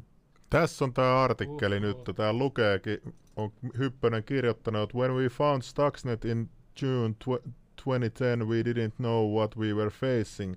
It was abnormally large, it had zero-day exploits in it, and it was hiding in plain sight, quite different from other malware we were seeing. Yeah. Toi oli joo kova. Ajattelen, että ne, ne teki, siis mä voin sanoa, tota, että et tuollaisia nolla day exploitteja, eli mitkä on sellaisia, että sä pääset murtautumaan vaikka nyt ti- meidän uusimpaa Windowsiin, niin niistä maksetaan 100 000 miljoona euroa. Iso bisnes. Se on iso bisnes, se on ihan järkyttävä bisnes, sen takia tota, että jos sä saat tällaisia käsiä, niin että ne on uhrannut monta sellaista tuohon hyökkäykseen, niin se tarkoittaa, että on ollut on isot rahat ollut yeah. kyseessä. Että että yksi kaveri tekee tuolla vähän Keski-Euroopassa noille Mossadille ja DODlle just tollaisia hommia sellaisessa konsultaatiofirmassa, niin se just puhui noista, että, että he maksaa yleensä bitcoinilla noi, noi tota. Se pyysi mua joskus viisi vuotta sitten sellaiseksi välittäjäksi, että mulla olisi siirrytty, niin, ja sitten mä olisin just mä saatsin, joo, että en mä näihin Ei juttuihin lähde, että, että ne on liian vaarallisia tollaiset ydinbisnekset ja kaikki tällaiset niin kuin hakkerointibisnekset, kun siinä on kaikki siinä on kun Amerikan valtio tai Mossad mukana, niin sä tiedät, että hyvin ei käy. Et tietääkö Arto Lauri tästä ö, ohjussuunnittelijasta, mikä Belgiassa teki näitä ohjuksia, ootko siitä lukenut joskus? Ja sitten hän lähti Ää, Irakia vähän. Belgiassa oli tällainen ö, joskus joskus, en mä muista minä vuonna, mutta se teki ohjuksia ja sitten se lähti auttaa Irakiin, niin se oi, se kuoli sen asunnoessa. Joku tappoi sen, kukaan ei tiedä kuka. No, mä etin tonkin artikkelin. No, mä, mä, voin esimerkiksi sanoa, on hyvä esimerkki, miten niitä kohdeltiin, niin Iranista, Iranista tuli niitä venäläisiä ydinfysiikan erikoismiehiä, niitä tuli 52 kappaletta lentokoneella tuonne Venäjälle takaisin. Ja Putin oli kysynyt niiltä kavereilta aikaisemmin, että haluatte ruveta kehittämään tätä, tätä MOX-pohjasta, tätä plutoniumtalosysteemiä. Ne olivat sanonut, että ei missään tapauksessa he ei tekemään. Se on tuhannen kertaa vaarallisempaa kuin tämä ydinvoimateollisuus, siis uraaniperustainen ydinvoimateollisuus. Että he ei pysty tekemään sitä järkeviä laitteita. No ne on niin vaarallisia ja epävakaan palan. Putini päätti siltä seisomalta, että kun se lentokone laskeutui sinne, mä en muista Pietari, vaan ne kaikki kaverit tapettiin ja Putinin määräyksistä. Ja siinä annettiin suora sit sen jälkeen näille nuorille kaverille, että rupeatte kehittämään tätä, äh, tätä plutoniumtaloutta, niin pojat yllättäen kaikki sanoivat, että juu, juu, ilman muuta, ilman muuta, että kyllä se käy päinsä. Eli näin rankkaa ja näin raakaa se järjestelmä on tässä ydinvoimateollisuudessa. Siellä ihmishenki paina, eikä oppiarvot, eikä, eikä niin kuin sanotaan, meritit yhtikäs mitään. Joo, tässä on tämä artikkeli. On justiinsa tästä kaverista. Eli tällainen kaveri kuin Gerald Bull, ja se oli viisas mies, se teki tota, omia ohjuksia ja osas vaikka mitä hommia, niin kuin Space Researchia sun muuta. Ja sitten se vaan, kun se Support to Iraq rupesi tota Irakia auttamaan, niin öö, sitten sitä uhkailtiin ja sille lähdettiin varoituksia, että, että nyt loppuu tällainen projekti, että, että tällaista ei katella. Ja sitten to, 22. maaliskuuta 1990 niin sitä ammuttiin sitten viisi kertaa päähän vierestä, tota, kun se oli, tota, mitäs se oli, tuo oli lähestymässä hänen kotioviaan, niin pau, pau, pau, pau, ja siihen Ihan jäi ukko. Päälle, niin. Joo, että ei enää tehnytkään sitten, kato tässä se oli Superguni Irakille tekemässä, jonka nimi oli Big Babylon, just tällainen tuommoinen pyöreä. Mutta tollaisia sattumia tapahtuu ihmeellisiä juttuja näissä bisneksissä. Joo. Joo, se on. Mä, mä voin nyt sen verran sitten sit ottaa hiukan esimerkiksi, niin te olette huomannut, kuinka valtavasti esimerkiksi tällä hetkellä hyökätään aurinkovoimaa, tuuli, varsinkin tuulivoimaa vastaan hyökätään näiden saksalaisten käyttämä ekovoimalla-versiota. Mulla on esimerkiksi tuossa kulman takana, niin mulla on 10 kilowattia aurinkopaneeli, niin TVO on nyt kolmatta vuotta putkehen niin riitauttanut sitä asiaa. Mulla on tälläkin hetkellä sitä purkupäätös, siis kunnan julistama purkupäätös voimassa. Ja Mä voin nyt antaa tästä esimerkkiä. Tai puhutaan esimerkiksi tuulivoimalla, Eurajan kunta joutui tekemään esimerkiksi näiden päätökset, täällä ei saa, ei saa lainkaan rakentaa tuulivoimaloita. Siis se annettiin niin mahdottomaksi pykälä, ja täällä jopa purettiin jälkeen, kun se päätös tehtiin. Ja te olette kuullut tätä juttua, kun puhella, että esimerkiksi juu, tuulivoimalla ei voi rakentaa, kun ne tappaa lintuja. Joo, ja että siinä tulee hirveä mekkala viereisille asujille ja kaikkea tällaista, joo. Joo. Niin sitten teki BirdLife, niin teki tämän tutkimuksia ja totesi, oliko se kolmatta, kolmisen vuotta ne tutkiva sitä, että näissä suomalaisissa tuulivoimassa todettiin, että kun ei tahto saada materiaalia lainkaan, niin todettiin vaan, että yksi lintu kuolee vuodessa tuulivoimalla kohde. Mutta arvaakas, kuinka paljon tuhoaa ydinvoimalla. Joo. siis yksi lintu vuodessa. On se kyllä vähän liikaa nyt, eikä 5G on kuollut enemmän. Joo, no sitten TVO, TVO, niin mä olen ollut katsomassa, kato siellä, kun siellä otetaan siis tuommoinen tavallinen reaktori, niin se ottaa 30 000 litraa vettä sekunnissa sisälle sieltä timukanavasta. Ja se on aivan, se on, siis siinä on niin luokkaa kokemäen kokoinen koski, kun se vetäisi sisällensä sitä vettä. Ja siinä tulee mukana, siinä tulee kaikki, sanotaan purjeveneestä, luku, purjeveneestä lukien kaikki sisälle. Siinä tulee valtavia määriä kaloja, silakoita, lohta, taimenta. Siis sinne ydinreaktoriin? Siis se, se on se jäähdytysvesijärjestelmä. No hy, siis... mitä helvettiä? no, siitä tehtiin sitten tutkimus, että kato, siellä on sitten, se, ne menee, se vesi menee sitten sentin paksu sitten tuupeitte läpi se, se, koko se vesi, mikä tulee siis sisälle. Siis kuvitelkaa, 30 000 litraa sekunnissa, kaksi laitosta rinnakkain, jos on 60 000 litraa, sitten kun siihen tulee olkoota kolmonen, niin sitten se vielä tuplantuu se määrä. No, tämmöisiä määriä menee läpi, siis Kokemäen on tuommoinen kesävirtama 30 000 kuutiota, siis 30 kuutiota sekunnissa se virtama. Ja nyt kun se tulee siis sisälle, niin siellä on semmoisia valtavan kauheita semmoisia silppureita, se pistää kaiken elävä organismi, mikä sen tulee sisälle, niin silput semmoiseksi mätitahnaksi, ja se pumpata sieltä mäke, mäkeen vaan suora siellä systeemissä. Ja tutkittiin, että jokainen reaktori, käyvä reaktori tuhoaa 24 000 kiloa kalaa vuosittain. Ja ne on pääasiassa tämmöisiä pieniä kalanpoikasia, siis tämä on per laitos. Tämähän on ihan ja, sairasta puuhaa. Kyllä, kyllä. Ja mä olen esimerkiksi ollut näkemässä keväisin, kun sieltä tuli sitä kutukalaa, niin se kaikki dumpatti suorasi purkukanavalle. Niin siellä oli semmoisia tilanteita, että se purkukanava oli silmän kantamattomin täynnä kuolleita kaloja. Siellä oli hauki, ahventa, sitä silppua, silakkaa, vaikka kuinka paljon. Ja sitten kun tuo noin, niin sitten mä tein numero, mä rupesin sanoa, että on tämä aivan käsittämätöntä. Siellä on nyt eh, Selkämeren kalakannasta, siis Selkämeren 250 kilometriä leveä alue, niin sieltä on kalakannasta hävinnyt 98 prosenttia tällä prosessilla. Sieltä on määritelty kaikki kalakannat, niin ne on niin punaisella. Ja nyt kun sitten tuli juttua, mä sanoisin tästä kalasysteemistä, niin nyt ne ajaa ekokemihin, tai tuonne, oliko se Riihimäen ongelmajätelaitos, että kaikki se radioaktiiviset kalat, mitä se tulee sitä moskaa kato, ettei sitä näe. Se murskataan tänäkin päivänä samaa tahtia, ja nyt kun Olkoto kolmenen käynnistys, se murskausnopeus tuplantuu vielä. Ja koko ajan puhutaan tästä yhdestä linnusta. Siis julkisesti joku... He, siis nämä ydinlopparit, kun puheleva, niin ne puheleva vaan tästä yhdestä murskatusta linnusta, ja rinnalla tehdään tämmöistä tuhoa.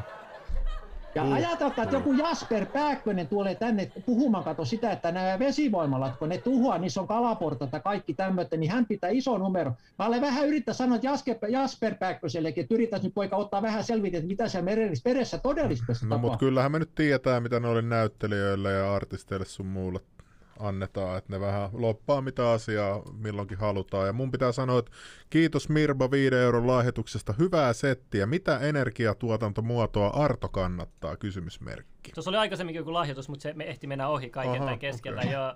E, se näkyy kohta tuossa. Tuossa täällä on myös Herra Metso 549, kiitos. Miksi sit, siis sitä uraania kaivetaan koko Suomen alueelta, jos sitä saatava hyöty energiantuotannossa on olematon, oli toinen kysymys. Joo, se oli, oli ne.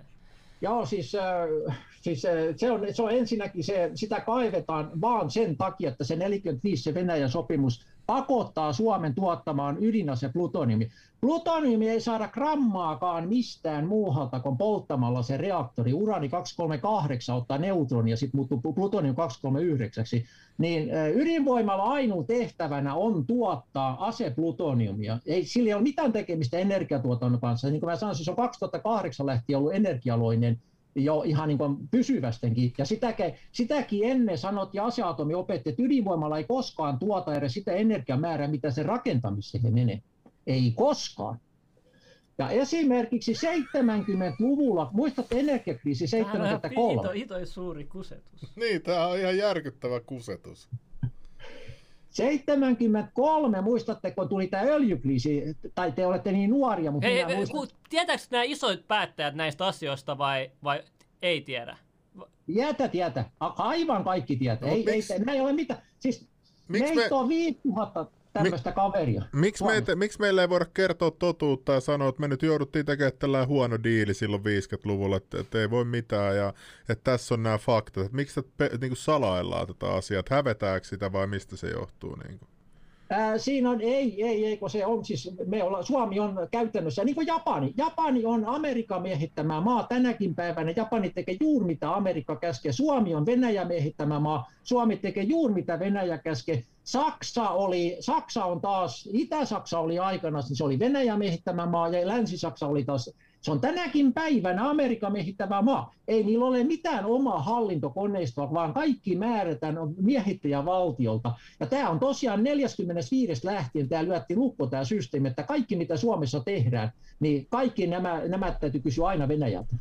Okei, okay. joo mä tiedän sen, että kun mä oon noiden Japanissa tehnyt liiketoimintaa, siellä on niitä vaikutusvaltaisia, niitä, siellä on semmoinen porras, sanotaan legendaportaaksi, mun on siellä ystäviä, eli ni, niihin kuuluu esimerkiksi Super Mario luoja ja, ja niin kuin tällaiset niin kuin yli, no en mä tiedä mikä voisi olla Suomessa sama, mutta niin kuin, nehän sanoi justiinsa, että ei heillä ole mitään edes armeijaa, että et Amerikka hoitaa kaiken sen maanpuolustuksen heidän puolestaan. Ja, mutta tosta mä en tiedä, että miten Kyllä. ne ottaa käskyjä, mutta ton mä tiedän, että, että Amerikka hoitaa Japanin puolustuksen so, täyde, täysin Kyllä. melkein. Joo.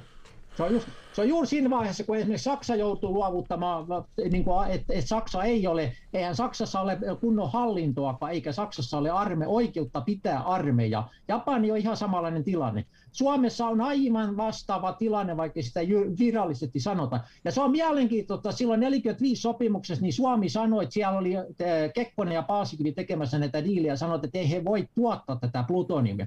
Mutta se sanoi, se, Stalini sanoi silloin, että ei se mitään, että kyllä Ruotsikin siinä mukana on, että pistetään Ruotsikin ottamaan mukaan tähän sotakorvaussysteemiin. Sen takia Aseatomin laitokset on kaikki ruotsalaista hommaamia. Eli Tämä Ulof Palme kehitteli oma, ihan omansa ydinaseteollisuutta ja Suomi on niin osana sitä järjestelmää ja sen takia Suomi toimittaa näitä ydinasemateriaaleja. Se on, se on ihan pelkästään vaan Ahaa, eli me tehtiin sotakorvaussopimus siitä, että me luovutetaan ydinasetta, että me saadaan olla nyt sitten rauhassa. Ja täällä joku sanoi, että herra Metso lahjoitti taas 549 sanoi, mitä isäntä Venäjä sanoo, jos Suomi liukuu osaksi EU-liittovaltiota?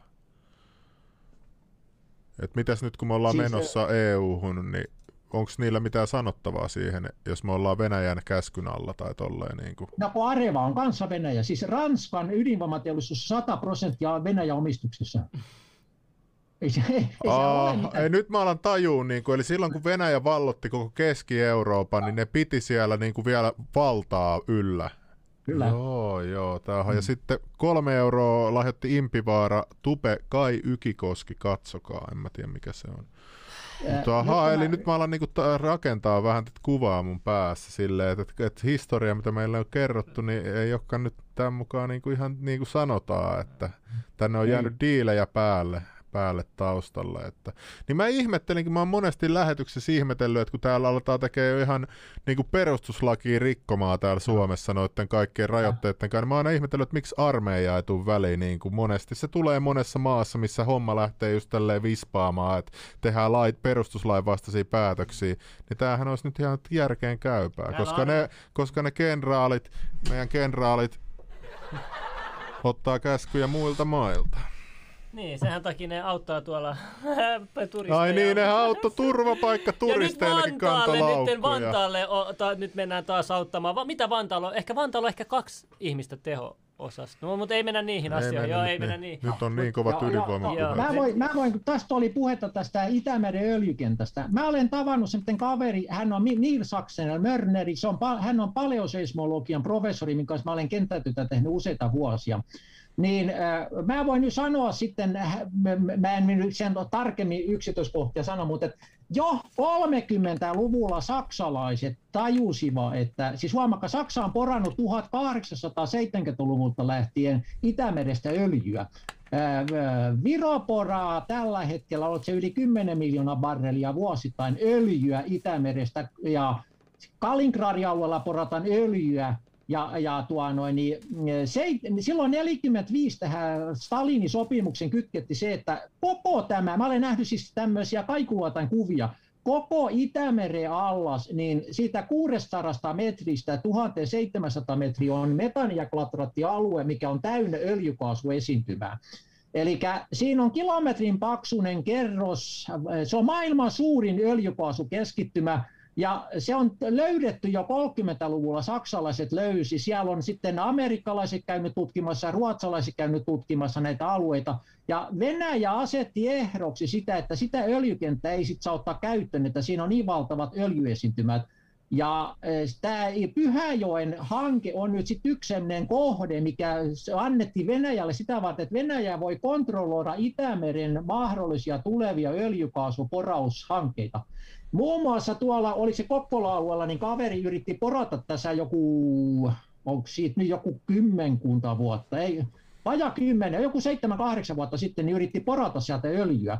Sanoi, että siellä oli, oliko se 600 metrin syvyydessä, niin miljardin euron tuon, niin, öljytasku, Ja kaveri porasi pitkän matkan, mutta sitten hänen, hänen rahoitus estetti, ja kun se jatkoi omalla rahalla porausta, niin sitten yhtäkkiä vaan todettiin, että kaveri vaan hävisi mystisesti. Oho, Elikkä kal- kyllä on sattuma. Ja, Pitää varo, ettei... Mä voin sanoa, että esimerkiksi 76 oli Kotiposti-nimisen lehden keskiaukeamalla iso artikkeli, missä Ivo, en, siis nykyinen Ivo näytti, että tässä on satoja litro, tässä on tuhansia litroja parasta öljyä ja se on porattu, oliko se Perämeren pohjukasta se öljy. Ja sanottiin, että Suomesta tulee Euroopan suurin öljyn tuottaja. 76. Ja sen jälkeen Venäjä puuttui asiaan ja se koko homma hiljennetti sen jälkeen. Eli todellisuus on tämä, että tämä Itämeren allas on ma- maailman nykyisissä olevista öljykaasuesiintymistä ylivoimaisesti maailman suurin. Eli pidetäänkö sitä myös piilossa sitä varten, että muuten öljyhinta tippuisi tosi paljon, kun sitä öljyä Ah. löydettäisiin tällainen määrä? Joo, joo, joo. Eli meidän valtiolla on ihan vitusti öljyä ja me maksetaan kaksi euroa per litra bensasta Kyllä. melkein kohta. Kohta. Ja kohta maksetaan kaksi puoli euroa. Kyllä. Mieti No, mitä riistämistä ja mitä huijaamista tämä on, tää, jos tämä on totta, mitä hän Siis- väittää. Tiedätkö, nämä kaikki, mitä me ollaan nyt, tässä on niin paljon infoja, niin paljon niin kuin, Ja mä salaisuuksia, ihan sikana näitä juttuja vielä. Et, et, et, ei, ei, ei, ei, niin kuin nyt, nyt pää joutuu hetken, tiedätkö, ei, kestääkö tätä tällaista. Ja tota, Jimmy Oop lahjoitti 66 6,66 euroa ja sanoi, että miten Suomen energia pääosin sitten tuotetaan. Joinasin vasta äsken kaksoispiste D. Eli miten nyt, mistä me saadaan nyt kaikki meidän energia? Eikö se tule Venäjältä aika suurin osa myös energiasta? Joo, siis eh, täytyy myös sanoa, että esimerkiksi vesivoima on 16 prosenttia, tuulivoiman osuus on 12 prosenttia, ja sitten on esimerkiksi tämmöinen, mm, eh, siis kuvitelkaa, tuulivoima ohitti jo kivihiiliosuuden, se on joku 11 prosenttia se kivihiili, se on jo pienempi se kivihiiliosuus. Eh, Ja kaikki kivihiilivoimalat on ydinvoimaloita ja va- varavoimalaitoksia. Ja sitten siellä on kaiken näköisiä, sitä tulee aika paljon, sitä tulee Ruotsista, Norjasta, mutta pääasiassa niitä, ja niin sit niitä tehdään, on, on, niin ihan tämmöisiä kaasulaitoksia, sitten siellä on näitä HCP-laitoksia, näitä, mitkä on, niin on semmoisia, esimerkiksi puun poltto on 39 prosenttia Suomen energiasta, vaikka ei kukaan ymmärrä sitä. Eli kaikki paperitehtaat on energiaomavaraisia, kun ne polttaa mustalipeä ja muuta tämmöistä. Eli Suomen tärkein energiamuoto tällä hetkellä on vielä puun poltto. Ja Mut fact checkasin ja totta puhut tässäkin asiassa. Täällä lukee. Kun 2016 aikana puupolttoaineet oli 26 prosenttia kokonaiskulutuksesta. Ja se on eniten, kyllä. Se on eniten, joo. Se on helppo aina, kun Arto Lauri, että se tykittelee näitä faktoja, niin haukkuu, että salaliittoteoreetikko toi ei ole totta. Mutta nyt kaikki, mitä mä oon tarkistanut, niin on totta. Ja kyllä se nyt huomaa, että tietoa löytyy kyllä. Kyllä, kyllä, Kyllä kyllä, kyllä, joo, ei, kyllä, kyllä mut, ja, ja just nimenomaan, se on aina vaan se ongelma, että kun aika loppuu kesken. Ja tota, täytyy, oota vielä Damiana, ei, ke- jo, ke- no, no. no, Damiana Elisabeth lähetti kaksi euroa ja miten poltettu veri ja ydinvoima liittyy toisiinsa. Ja sitten Helari Simppa 95 lähetti 25 euroa ja sanoi, että mites Arto uskallat puhua näistä julkisesti? Ja mikä tää Supon helikopteri juttu Niin, ja, on? ja ja Armo Kassila lähetti kaksi euroa. Ja mitä tapahtui, kun Supon helikopteri tuli Artolle? Siinä on kolme nyt juttua. kolme kertaa on supuhelikopteri käynyt meidän pihalla kääntämässä. Oikeesti, kolme kertaa. Mi- mit, milloin, mitkä ne ajankohdat oli? Silloin 2008 9 siinä oli pain. Se oli tämä Hol- Holmrudi lähetti pari kertaa taisteluhelikopteri. Se, se järeän armeijan helikopteri, siellä oli kymmenkunta äijää siellä ja ne teki tätä kurkunkatskaus. Tulivat 10 metrin korkeutta meidän pihalle pörrämä aamusta ihan tollain vaan pokkana. Kai sä kuvasit jo näitä. Kai sä kuvasit nää. Ei, ei. Se, mä olin, mun täytyy sanoa, että siinä vaiheessa, kun helikopteri tulee talon katolle pörrämään, kun se on se desibelimäärä, kun se, se, se on hyvä, että Salle Kuse, kun sä olet siellä, siinä tilanteessa, siis ei, ei tule ensimmäiseksi mieleen tota, ottaa kamera. Mutta tämähän, Mossadi, näähän on myös tunnettu tollasista jutuista. Ne tekee niin uskomattomia juttuja, tiedät sä, että kun sellainen ihminen, Niin, joka sellainen- vuotaa tällaista salattua tietoa, niin, Niin sitten ne saa vielä kuulostaa hullummalta. niin ihan mielisairaalta. Ja sitten samahan ne on monesti no. vaikka pistää tällaisten ihmisten koneille kaikkea, tai tuo jotain huumeet niiden kotiin. Mutta mut vinkkinä kannattaa sitä julkisuutta käyttää hyväkseen. Kuvat kaiken suoraan, tiedätkö, se on, ne, ne pelkää sama. Mullekin on ollut niinku gangstalk, varmaan Teemu Vehkalakin tietää tuossa chatista mm. gangstalkkaa, mistä on mullekin tehty yhdessä vaiheessa. Niin heti mä kuvasin Snapissa, tiedätkö, kun ne ajaa ne poliisit ohi piippailee, ty- tööttää ilman mitään syytä ja menee eteenpäin, ajaa hitaasti sun vierestä. Pari Joo. kertaa tuollaista tapahtunut, kuvannut snappia saman tien loppunut ja, ja vähän uhkauksia laittanut vielä snappia sadalle tuhannelle katsojalle päivittäiselle. Niin se on loppunut siihen, että, että sitä julkisuutta kannattaa käyttää myös hyväkseen kyllä. Se, ja... Olen ihan oikeus. Se on, se on nimenomaan. Mun täytyy nyt esimerkiksi sanoa tästä, äh, tästä jutusta, niin mulla on, mä olin joskus silloin, kun Olkuato 1 käynnistettiin, niin niitä aikoja silloin syksyllä, niin kaveri tuli sanomaan, että tulee startup ihalle tämän katsomaan, että täällä tapahtuu kohta jännä, mielenkiintoinen juttu. Ja mä olin ihmeessä, että mitä nyt, mitä nyt, ja me mentiin pihalle sitten ja katsottiin, siellä tuli sieltä merenpäältä iso la, lauma lintuja, siitä tuli tämmöisiä jotakin keltasirkkuparvia, satoja lintuja, lensi se ydinvoimalla ylitte. Ja siinä vaiheessa, kun ne olivat siinä reaktorin päällä, niin tapahtui jotakin outoa. Ne rupesivat 45 kulmasta tulivat alas siihen. Mä menin katsomaan, että mitä ihmet, mitä ihmet. Ne, joka lintu, niin sen savukiahkura tuli sieltä ylös, sitten linnusta, ja sitten tuli vartijat paikalle, kaksinkertaiset hanskat kädessä, kaasunmaskit päälle, ja sanoin, että älä koske, älä koske, että ne on radioaktiivisia, ne on radioaktiivisia. Mä, se, se, ne olivat palannut siis lennosta kappuraksi, kun ne tuli siihen pihalle, ne oli ihan semmoisia pop, pop, pop, tiedä, semmoisia kappuraisia. Ja niitä tuli ihan satama, niitä tuli niin raketteja, työntekijät, siellä oli naiset kirkuivat, mitä kauhia, mitä kauhia tapahtui, kirkuivat pois ja menivät karkkuun. Ja vartija vaus, älkää koske, älkää koske, älkää koske. Ja huomakkaa, se kaveri tiesi sitä jo etukäteen. Se oli nähnyt se saman tilanteen siellä, se oli jatkuvaa kama. Eli aina, sen takia ydinvoimaloiden päällä on nytkin lentokielto, siellä ei saa lentokone lentää, oliko se äh, kahdeksan kilo, neljän tai kahdeksan kilometrin säteellä. Se koko ydinvoimala, kato se on se beta-soihku, mikä siinä menee sinne taivaalle, sinne sadan kilometrin korkeutta. Se ionikanava on niin radika, radikaali. Onko kukaan dronilla yrittänyt? Onko kukaan dronilla yrittänyt? Sitten saas, siis, ne yrittivät kerran Greenpeace lentää ja se, lentä, se sillä annettiin lentokielto sille kaverille, se ei saa koskaan enää lentää siitä. Ne yrittivät ottaa sitä aluetta. Asea Atomi opetti meille tämä beta-soihtusysteemi. Esimerkiksi sellainen kaveri kuin Vesa Styrke on kuvannut 2007 ensimmäisen kerran Lovisan päältä semmoinen Betaflare videopätkä, semmoinen lyhkäinen pätkä. Se on ensimmäinen live-esitys tätä beta-soihtusta. Joo, siellä on lentokielto. Junnu, jos näytä se kartta, laita se tuohon, laita se tuohon. Siinä näkyy. Mutta missä tässä on Olkiluoto sitten täällä? Oota, näkyyköhän Arto tota? Ku... En mä näe sitä, en mä näe tämän. Joo. Mä katson mutta tuosta äkkiä Google Mapsista, missä on Olkiluoto. Mulla on, Arto, sen, siis tää tulee paljon kysymyksiä, mutta me, me, meidän pitää kuitenkin käydä läpi ainakin 5G, koska se on tuossa kuvatekstissä. Ja me voidaan aina ottaa part 2, jos meillä jää nyt pahasti asiat kesken. Jos Arto on elossa kohta. Eiköhän se on, se on hyvin sinnitellyt. Ja tota, mulla on mu- yksi kysymys mulla on eka. Ja mun kaveri on, kun puhuttiin noista ää, tuulivoima- ja aurinkokennoistakin, niin tota, mun kaveri Espanjassa sanoi, että siellä... Kato, siinä se on. Kato, siinä on se Keskellä, lentokieltoalue. Joo. joo, joo. Tää koko alue. Ihan hirveä merelle asti. Nyt on kyllä aika laaja. Mitä helkkari, tollanen alue. Joo. Se on juuri se Betaflaren takia.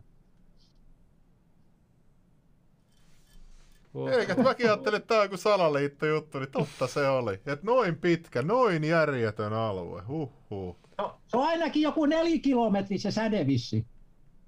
Joo, on kyllä. Hyvä, meillä on täällä fact paikalla.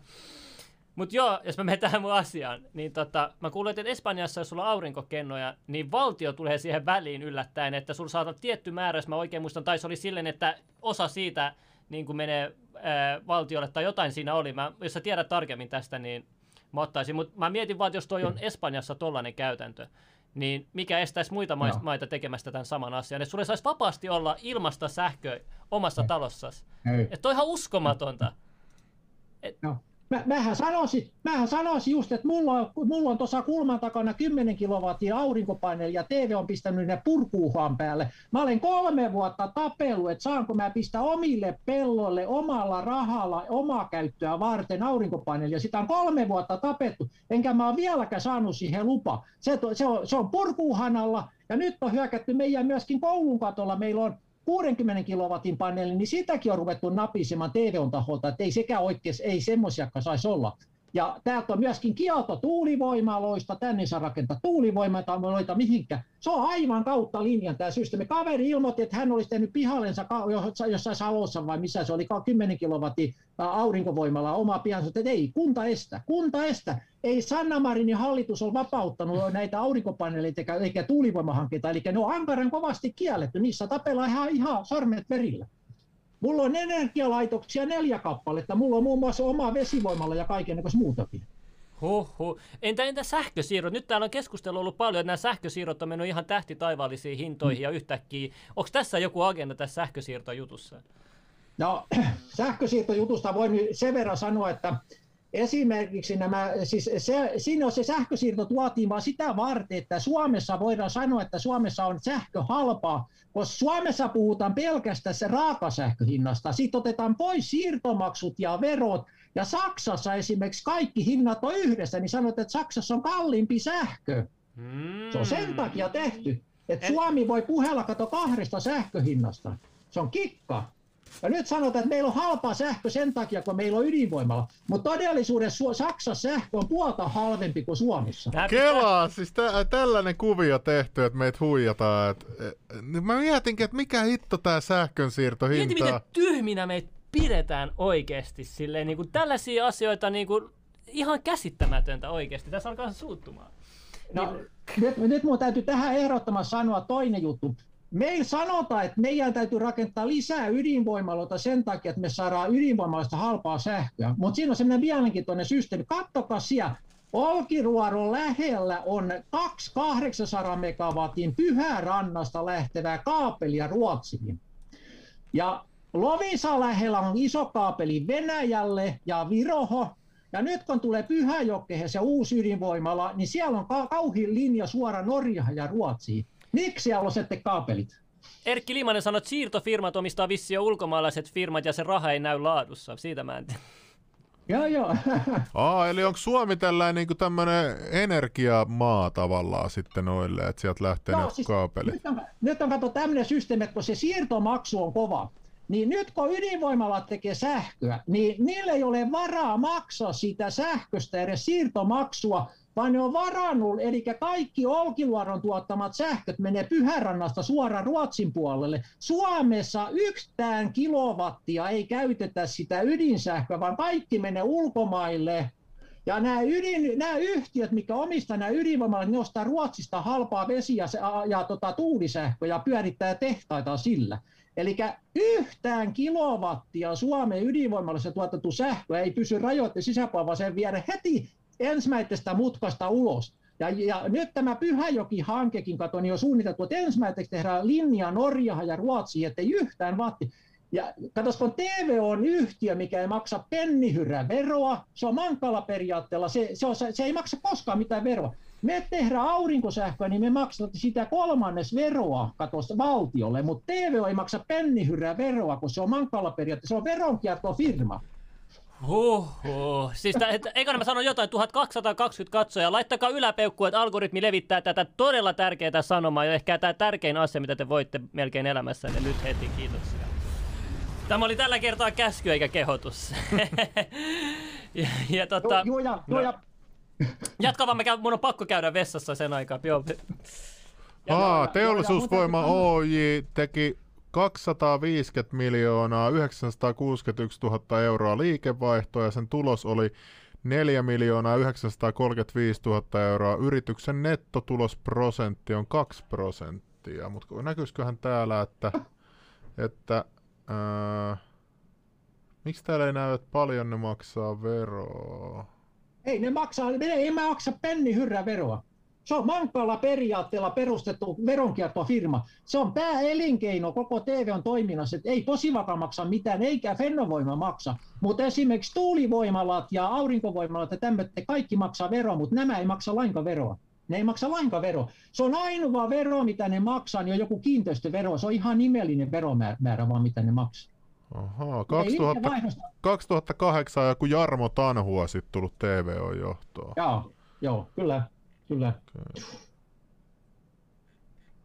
Uskomatonta. Mä yritän tässä vielä etsiä tuosta lisää tietoa tuosta, tota, Ahaa, eli sillä on apu, aputoiminimiäkin tällä TVOlla on OL1NPP, OL2NPP, OL3NPP, Olkiluodon vesilaitos, perusvoima, TVO, TVO Energia ja TVO Energy. Miksi sillä on noin monta aputoiminimeä sitten? Ja rinnakkaistoiminimiä on Industrial Power Corporation ja Industrist Craft ABB.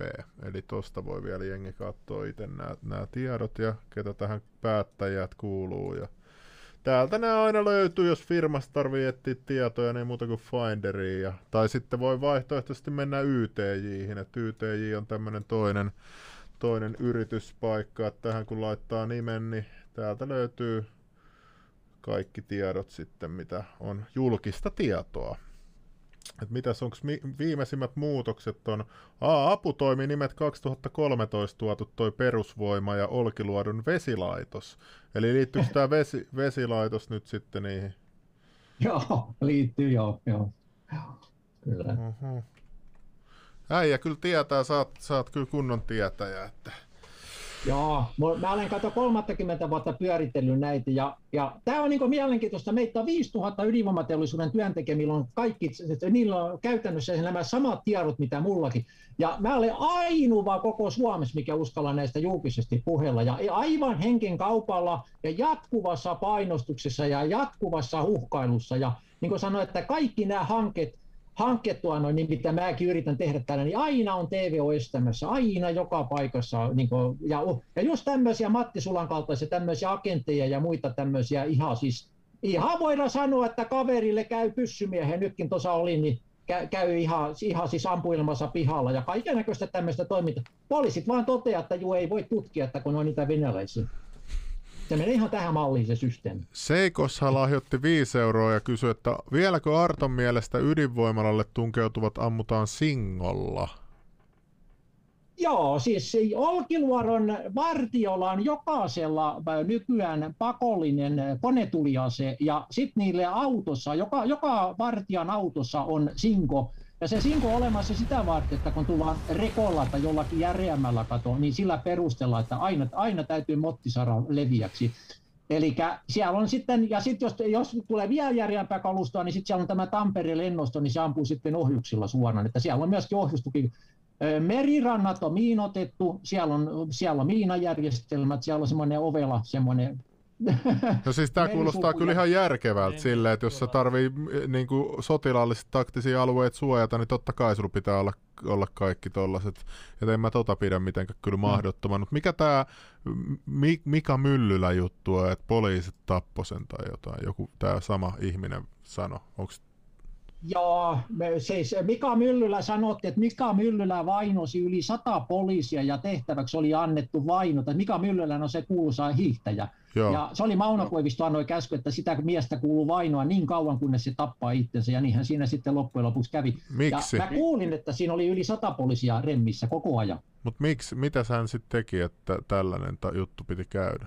Hän, hän, hän oli Mauno Koiviston kanssa, siis hänen isänsä oli poliitikko ja se tuli sitä kautta. Ahaa. Vähän niin kuin se mun kaveri, kuka oli sinne metsään ammuttu, niin sehän oli kans isän takia hän sekin surmattiin. Että, ja, ja tapahtumaan ei liity rikosta, että mikä sekin juttu on. Että. Ja sitten täällä oli Vladimir Putin, kyllä lahjoitti 549 euroa ja kysyi, että oletko siirtojutuissa, olet siirtojutuissa ainakin oikeassa Arto, tee töissä asian kanssa. Ai onko Putin töissä? Ei, mutta se on joku... Va- va- niin, niin, mutta aika jännää tulee.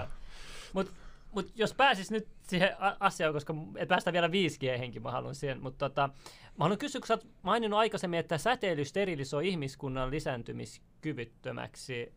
Liittyykö tämä myös Suomeenkin? Joo, joo, joo, joo. Se on ihan, se on siis Illuminati-agenda. Eli tässä puhutaan, että täytyy päästä, väestömäärä täytyy saada puttamaan siihen 500 miljoonaa, niin ihmisiä luulee, että ne halutaan niin suora tappaa vaan ne ihmiset. Nämä niin, jotkut luulee tästä Bill Gates-jutusta ja muuta, mutta eikö se järkevin tapahan olisi semmoinen niin eettisin tapahan olisi vähentää sitä hedelmällisyyskykyä, mikä nyt on jo tehty, ja niin kuin, eikö se ole joku 50 prosenttia joo, joo, mennyt laskenut? Niin, ja tämäkin on totta, tämä 500 miljoonaa tuolta Georgiasta on löydetty tällaiset Georgian Guidestoneit 1980-luvulla, kuka ei tiedä, kuka ne on tehnyt, ja tota, siellä lukee, että siellä on tämmöinen kymmenen käskyä. Yksi, älkää antako maapallon väkiluvun kasvaa yli 500 miljoonaa ja pitäkää se jatkuvassa tasapainossa luonnon kanssa. Opastakaa lisääntymään viisaasti vaalien laatua ja moninaisuutta. Yhdistäkää ihmiskunta elävällä uudella kielellä, olkaa suvaitsevaisia tunteiden, uskomusten, perinteiden ja niin edelleen suhteen. Suojelkaa ihmisiä ja kansakuntia oikeudenmukaisilla lailla ja oikeudenmukaisin tuomioistuimin. No se nyt ei ainakaan enää pidä paikkansa. Sallikaa jokaisen kansan kansan päättää itse omista sisäistä asioistaan ja ratkaiskaa ulkoiset kiistat kansainvälisessä tuomioistuimessa. Välttäkää pikkumaisia lakeja ja hyödyttömiä virkamiehiä. Etsikää tasapaino yksilöllisten oikeuksien ja yhteisöllisen vastuun välille. Arvostakaa totuutta ja kauneutta ja rakkautta, etsikää harmoniaa äärettömyyden kanssa. Älkää olko syöpä maan päällä, jättäkää tilaa luonnolle. Mutta nämä kaikkihan näillä on pyyhitty jo hanuriin, ja oli jotkut kitestoneit. Että... Joo, toi Georgia Sky Guide on ollut kyllä paljon esillä niin kuin pitkään aikaan noissa salaliittoteoria jutussa. Ainahan joku menee aina töhrymään sitä ja sitten se aina puhdistetaan pois. Mun täytyy nyt sanoa, koko tämä ydin, Suomen ydinvoimabisnes, varsinkin Olkiluoden, se kiteytyi tähän Brul Vaaruusiin. Ja Brul Vaaruusilla on tämmöinen visio tästä Suomen kansan tulevaisuudesta, että täytyy säteilisterilisoida ihmiset siihen kuntoon, että ne ei luonnollisesti pysty enää lisääntymään. Ja sen jälkeen valtio myy tämmöisiä koeputkioptioita, eli jos sä olet valveutunut ihminen ja mielinen hallituksen, niin sulla annetaan oikeus lisääntyä. Eli otetaan täydellinen kontrolli eh, Suomen valtion kansalaisilta ja sanotaan, että kukaan muu ei saa lisääntyä kuin se ihminen, mikä valtio sallii. Eli onko tämä nyt sitten onko, riittyykö nämä nyt, mitkä on tulossa, nämä rajoitukset, niin jotenkin tähän agendaan, vai onko tämä nyt vain joku muu juttu sitten ihan kokonaan? Siis tämä, toteutetaan ydinvoimalla. Siis ydinvoiman yksi ihan päätarkoitus on nimenomaan säteillistä. Tehän muistatte, ennen kuin Suomi liittyi EU, niin Suomen miehisten siittiöiden lisääntymiskyky oli joku luokka, en mä nyt muista niitä, mutta 85 prosenttia. Nythän se on saatu romahdettu sitten 70-luvulta on johonkin Mahtaksi oli joku 22 prosenttia. Ja se on kaikki käytännössä tehty hyvin pitkälle ydinvoima juuri sillä, että meidän globaali taustataso on 15 kertaistettu se säteilymäärä. Se löytyy kyllä ihan suoraan näistä laskelmista se 15 Entä eikö mittareilla pysty tarkistamaan kaikki asioita vai näkyykö ne mittarissa? Ei. Ei, kato, siinä se juju onkin, eli nyt on tehty tämmöinen, että Keikeri mittari esimerkiksi mittasi 30-luvulla, niin se mittasi sillä, että se mittasi 30, se kolme, siis minuutin aina se mittausjakso. Nyt on Stukki, kun se tuo näitä keikereitä, niin ne on muutettu ne mittarit, ne ei mittaa kuin 20 sekuntia. Eli se tarkoittaa sitä, että sitä, se mittari näyttää niin paljon vääriä lukuja, ja esimerkiksi 96 niin Stuki annoi sitten määräykset, niin meidän taustasäteilyarvosta täytyy ottaa kaksi pykälää pois sen takia, kun arvot oli kohonnut liian ylös, että ihmiset hermostuvat. Ne annettiin vaan kylmä määräys, että se mitataan nyt eri tavalla. Eli näitä on manipuloitu näitä mittareita ja mittaustuloksia ihan vaan sitä varten, että ihmiset ei tajua sitä. Okei, okay, stop, stop. Entä nähän pitäisi vaikuttaa paljon isommin pienempiin eläviin olentoihin, niin miksi, onko se sit, miksi se ei ole näkynyt laajemmin jossain vaikka hyönteisissä tai jossain pienistä linnuista, tai näkyykö se sitten luonnossa millään muulla tavalla kuin no, ihmisessä? Mieti, mietipä. Mehiläis colonial collapse 98. Niin, Mutta sitä syytetään, sitä syytetään noita kasvitorjunta-aineita. Joo, joo, joo. Joo, mutta se kävi sillä muistatte Amerikassa todettiin, että oli se 93 prosenttia koloniakollapsista tuli, ja sitä ruvettiin tutkimaan, että mistä se johtuu. Siinä yritettiin kaiken maailman neonikotiineja ja ties mitä Israelista tuotuja aineita sekoittaa siihen juttuun. Ja sitten yksi tiedeporukka rupesi oivaltamaan, että hetken, että jos tämä liittyykin tähän ydinvoimateollisuuden äh, säteilypäästöihin jollain tavalla, niin Amerikan armeija puuttui asiaan ja sanoi, että se on ydinvoimateollisuus, se on kansallinen etu, että tätä kolonia kollaps tuhoa ei tutkita enää lainkaan. Ja koko Amerikan alueella niin ydinvoimateollisuus kiersi sen tutkimuksen, että sitä ei saa tutkia. Ja nyt olette huomannut, ei ole enää puhuttu koloniakollapsista yhtikäs mittaa, vaikka nurmikolla on tällä hetkellä enää perhosia, ei hyönteisiä, ei kimalaisia, ei minkä, kaikki kärpäiset, kaikki häviä ihan tollain vaan. Ja sama tilanne on linnuston puolella. Muistatteko niitä silloin Fukushima jälkeen putosi niitä kuolleita lintuja valtava määrä. Nyt niistä ei saa edes, niistä ei saa edes uutisoida enää lainkaan. Huh, siis, ja ajatelkaa, Tyynen, val, Tyynen valtameren kalakannat 98 prosenttia hävinnyt. Siellä ei ole merikurkkuja, siellä ei ole meritähtiä, ei minkäännäköistä. Kaikki on mennyt ydinvoimateollisuuden, mutta ei niitä tutkita lainkaan. Okei, okay, okei. Okay. Ja mä haluan kysyä sulle, ennen kuin mennään tuohon 5G-juttuun. Tässä on kysy- ruudulla on nyt, että just tuosta, että nuclear radiation impacts Fukushima birds. Eli on toikin on totta, että se on vaikuttanut niihin linnustoihin se Fukushima.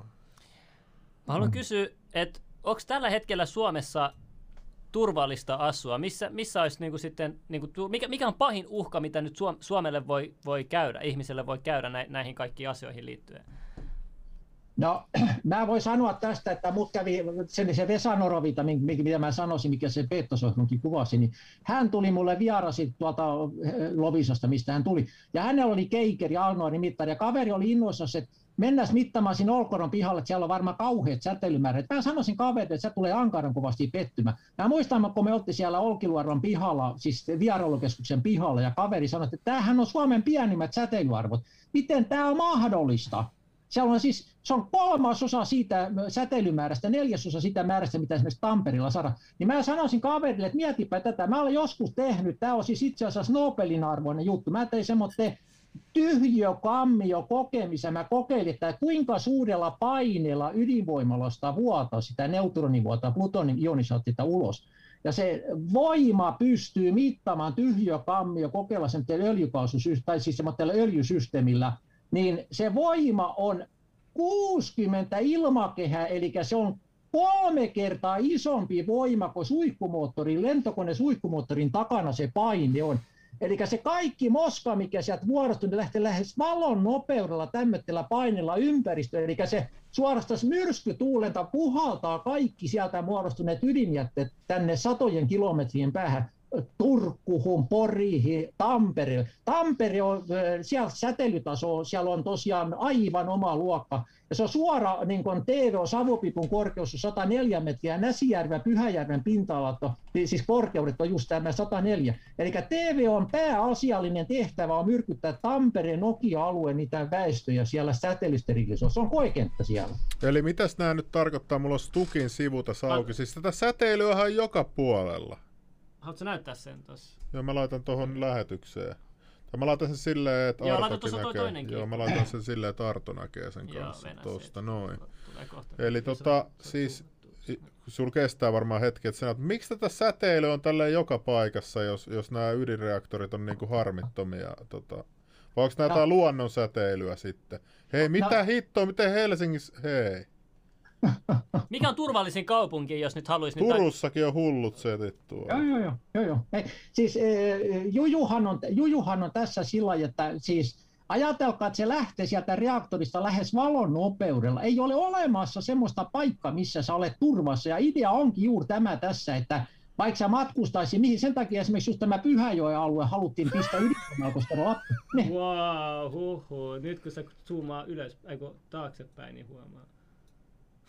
Eli tuolla voisi asua ehkä tuolla jossain Pöyrisjärven erämaa-alueella, niin siellä ei ole säteilyä Mutta lähellä on heti enontekijästä löytyy vähän, vähän annosta tuolta. Ja... Mikä, millä pystyy suojautumaan? Nyt te, alat, nyt te alatte ymmärtämään, minkä takia rakennettiin Suomeen Kilpisjärvellä, on joka puolella rakennettu HARP-laitteisto ja minkä takia suoritetaan chemtrailausta ne on juuri semmoisia järjestelmiä, millä tutkapaineilla ajetaan näitä ionisaatiopilviä haluttuihin kohteisiin ja haluttuihin paikoihin. Ja chemtrailaukseen Moskalla se purotetaan esimerkiksi, ja nytkin halutaan esimerkiksi Pohjois-Pohjanmaa oikein tuhokohde, kun siellä on se lestariolaisalue, missä ihmiset lisääntyy vielä. Niin siinä halutaan... Tämä on ihan älytön juttu oikeasti siis. Jos tämä pitää paikkansa, niin tämä on ihan älytön juttu. Se on. Siis se, sovi, se on tehty suora siis, nämä on suora Venäjän ohjeiden mukaisesti ja sen takia nyt halutaan tehdä Pyhäjoelle se oma laitos, että venäläiset saa suora sieltä pommittaa Pohjois-Pohjanmaa. Siellä on lestariolaisalue lisääntyvä liian paljon ja todettu, että ei mitään, sitten täytyy saada kunnon säteilysterilisaatio aikaisemmin. Se on yksi pääsy, minkä se Pyhäjokkeen pistettiin se uusi ydinvoimalhanke.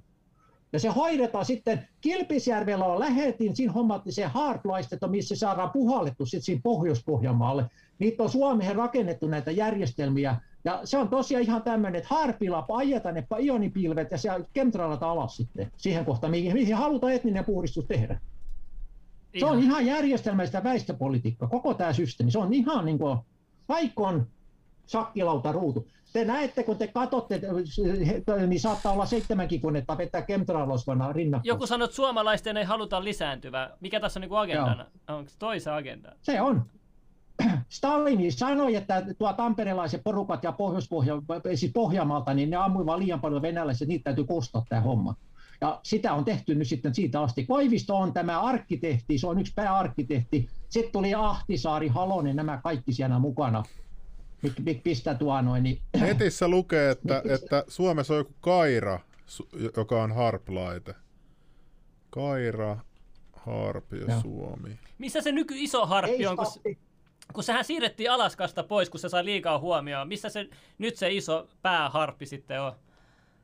Niitä on tehty ihan kymmeni. Tai se siis mä, mitä mä helvettiä, äijähän puhuu tässäkin totta. Eiskaton European Incoherent Scatter Scientific Association on kansainvälinen tutkimuslaitoksen yhteenliittymä, joka tekee tristaattisella ISR-tutkajärjestelmän mittauksia, joilla tutkitaan ionisfääriä ja plasmasfääriä. Järjestelmän voidaan seurata esimerkiksi asteroideja ja revontulia. Tutkat sijaitsevat Kiirunassa, Sodankylässä ja Tromsassa. Tutkajärjestelmän lähetin on suuri tehoinen megawattiluokan pulssimoduloitu tutka.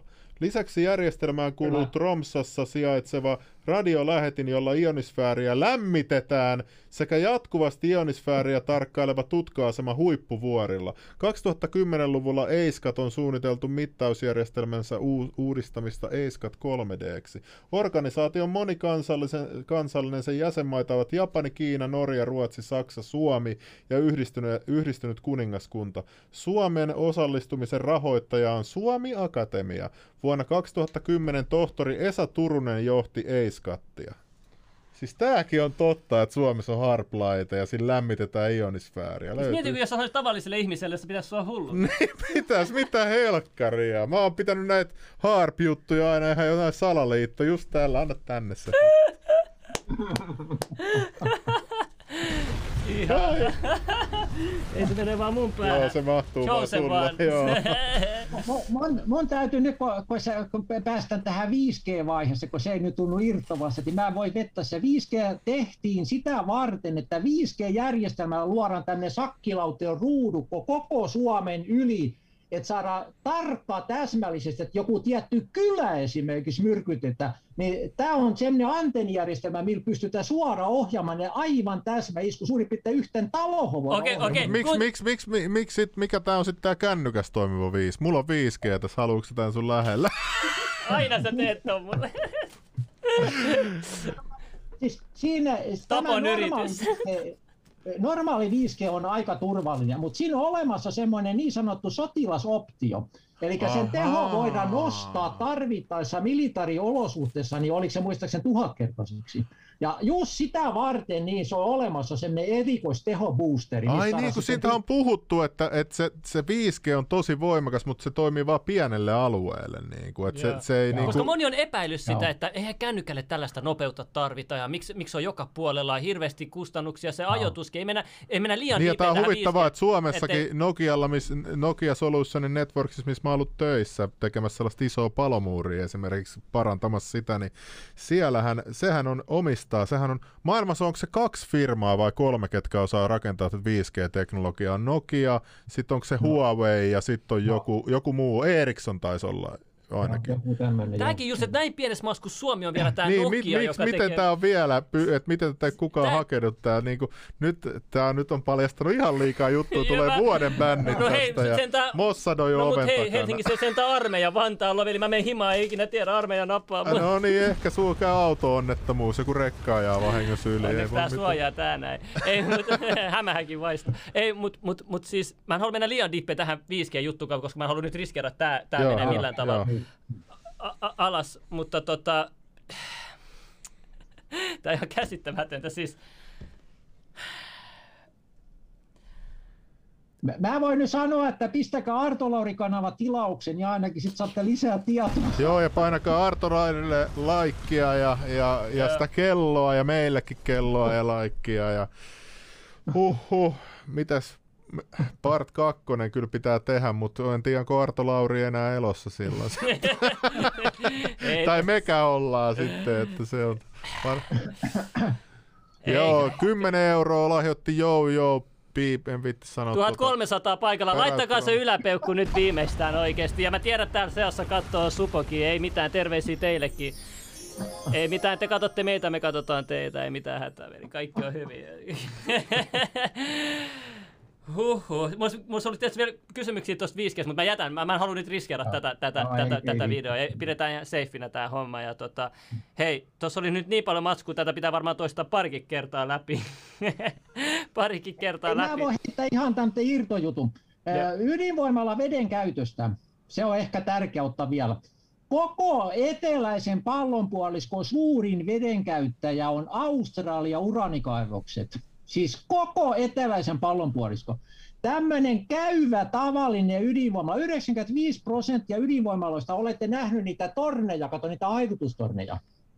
Niin tämmöinen tuhannen megawattin reaktori haihduttaa siinä haihdutustornissa, se tuhoaa 1800 litraa makeaa neitsellistä vettä sekunnissa. Eli nämä nykyiset 450 ydinvoimalla, mitä löytyy, niin ne tuhoaa yhtä paljon makea vettä tauotta kuin koko Euroopan väestö tarvitsee. Ihan älytöntä. Joo. Nyt mulla on vielä viimeinen kysymys. Miten voi suojautua kaikelta säteilyltä? Tällaista me ollaan kuultu sungniitti, mitä löytyy esim. Venäjän kaivoksesta ainoastaan niin kuin so, niin kuin maailmasta melkein, ja, ja, ja sitten käytetään tällaisia ää, niin kuin suojauksia. Mutta onko sulla jotain, foliosta sanotaan, että nykyään valmistajat tekee jotain reikiä, että sieltä pääsee läpi säteilyä ja muuta, mutta mä en siis tiedä näistä mitään. Mä kelasin, että mitä sä eksperttinä tiedät, tota, että millä tavalla pystyy suojautumaan parhaiten säteily, säteilyiltä? No mä nyt ensinnäkin sano, että säteilyt ei sinänsä voi suojautua millään tavalla, mutta sen verran voi sanoa, että on olemassa kaksi ainetta. Toinen on strontiumi ja toinen on jodi. Ja niin kuin huomaatte, 60-luvulla alettiin pistämään jodia juuri sitä varten, että sillä yritetään suojata kilpirauhasta. Tämä strontiumi on semmoinen aine, että kaikki kaupassa myytävät suolat, niistä otetaan se elintärkeä strontium pois. Aha. Ja se on semmoinen ominaisuus sillä strontiumilla, että kun se kuljeskelee sun elimistössä, niin se jonkin verran siappaa mukaansa sitä. Ja sen takia meidän kaikki suola otettiin pois 60-luvulla, katos, että ei tule suojaa siitä. Eli Hiroshimaan tämä kaveri, mikä suoja, yritti pelastaa niitä Hiroshima-uhreja, niin se käytti merilevää ja suola, merisuolaa siihen, että se sai ne parannettu paremmin.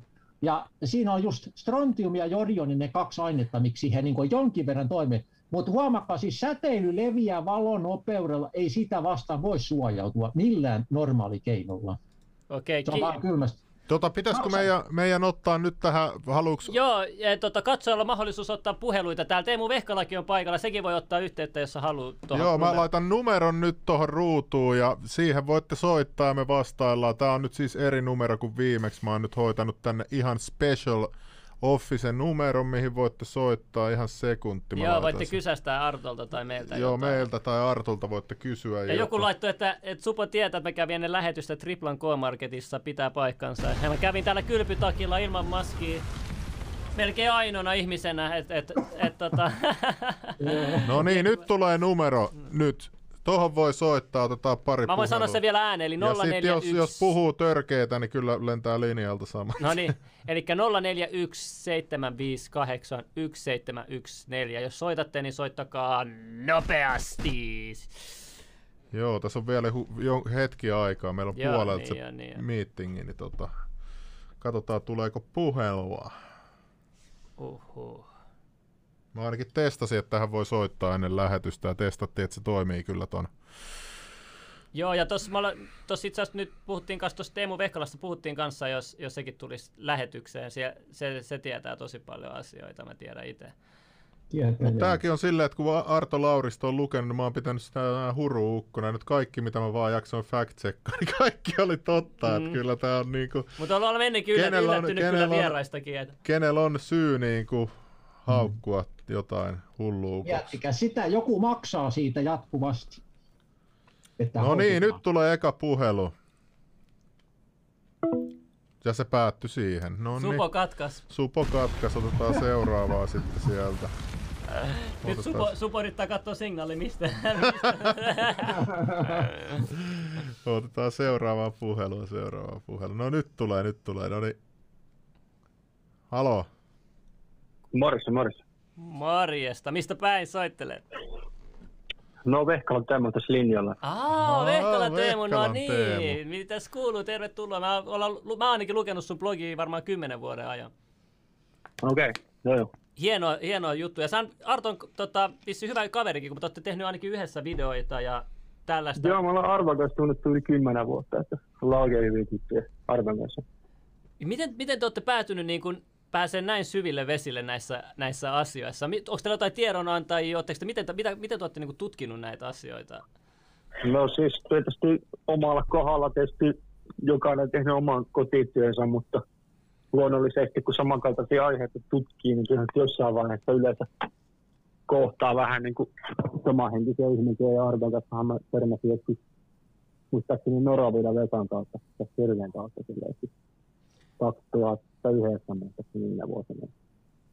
Sain Si- kerran Artan numero siinä ja huomasin, että tuli aivan hyvin juttu Artan kanssa.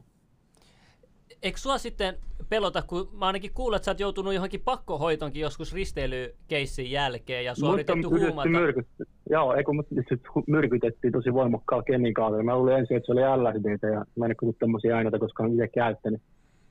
Sitten jälkikäteen oletan, että se oli todennäköisesti semmoista vahvaa tutkimuskemikaalia. Todennäköisesti Promo Dragonfly nimistä kamaa. Ja mitä mä oon ihan Wikipediassa ottanut selvää, niin se on 300 kertaa voimakkaampaa kuin LSD. Ja siellä on ihan kuollut ihmisiä sen käyttö yliannostukseen. Huh, Niin tota, dropattiin 2011 helmikuussa Viking. Mä olin työskentelemään siis muusikkona siellä. Mä näen vielä ne ukot siellä. Ne oli ulkomaalaisia militariäjiä kuulemma Saksan armeijassa todennäköisesti. Niitä oli kolme siellä ja ne kyttäsi niin sopivaa hetkeä. Ja Sitten tota, 16.2.2011 ne iski. Mulla meni tilaajaan niin todella sekavaa tilaajasta, mutta niin kuin, toimitettiin tietenkin pois sieltä kesken työtehtäviä ja sitten vietiin Hämeenlinnaan.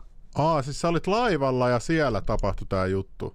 juttu sit. Joo, sit, mutta tota, hullujen huoneella niin mut pahoinpideltiin seitsemän ajan toimesta.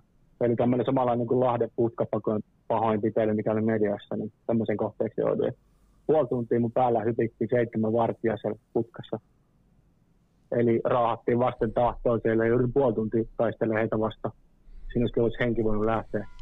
Sitten laitettiin jotain injektio Niin, niin, niin onks- paljon onks se- Suomeen, että ei lusikkakaan pysynyt kädessä siinä. Niin, ja, Tämä oli sen sun myrkytyksen jälkeen, kun sä olit jonkun tällaisen aineiden vaikutuksen alasena siis. joo, kyllä. Niin, niin, eli vo, Seuraavana- voiko, se, voiko se olla silleen, että mä tiedän, että kun psykedeilejä käyttää, niin aikahan voi tuntua tosi pitkältä. Että voiko se olla, että se ei Voi ollut tuntua. puoli tuntia se pahoinpitely, että se oli lyhyempi aika, mutta se tuntui Ö, niin No en mä pitkältä. nyt sitä aika, aikaa mitata, mutta joka tapauksessa se oli henkirikoksia. Niin, niin, niin, niin, eli sehän tuntuu psykedeileistä, tiedät varmaan, Slimmillä tiedät, että Ei, tuntuu tosi pitkältä. Mä en ole koskaan harrastanut mitään psykedeelejä. Mä Joo. en- Olen pilveäkin kyllä kokeillut monta kertaa, eikä sekään niin ole mikään.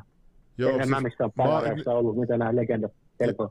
Joo, siis joo, mä oon kattonut jotain näitä armeijan LSD-testejä, niin nehän menee ihan sekaisin ne ihmiset, kun ne ei tiedä, että niillä ne on myrkytetty LSD, että se yksikin äijä meni puuhun syöttämään lintuja käsiin, kun se luuli, että, Kyllä. hän haluaa. Mutta siis joka tapauksessa tämä, tämä trippi, mikä mulle tapahtui siinä, niin, niin ei, ollut, ei ollut mikään viihdekäyttö. Mä en ole koskaan mitään happoja edes kokeillut. Siis mä olin semmoisen kohteena. Ja siis ideana oli se, että saadaan kaveri niin kuin myrkytetty siellä laivalla ja niin kuin saadaan henki lähtemään. Että olisi vaan lehdessä ollut ilmoitus, että sairaskohtaukseen kuoli 29-vuotias mies. Poliisi olisi tullut paikalle tapaukseen ja epäillä liittyvän rikosta. Aa, tää on taas tää, että epäillä liittyvän Mutta rikosta. oli, mielen, mutta oli mielenkiintoista, että mä otin Helsingin poliisiin kaksi viikkoa myöhemmin yhteyttä. Mä olin pakkohoidossa. Poliisit tuli vain ilmoitus, ei tutkita näytön puuttua. Se oli heidän vastaan. Mä haluan kysyä, johtuuko tämä jostain, mitä sä oot paljastanut, ja mikä sä uskot, että se on sun vaarallisia asia, mitä sä oot paljastanut?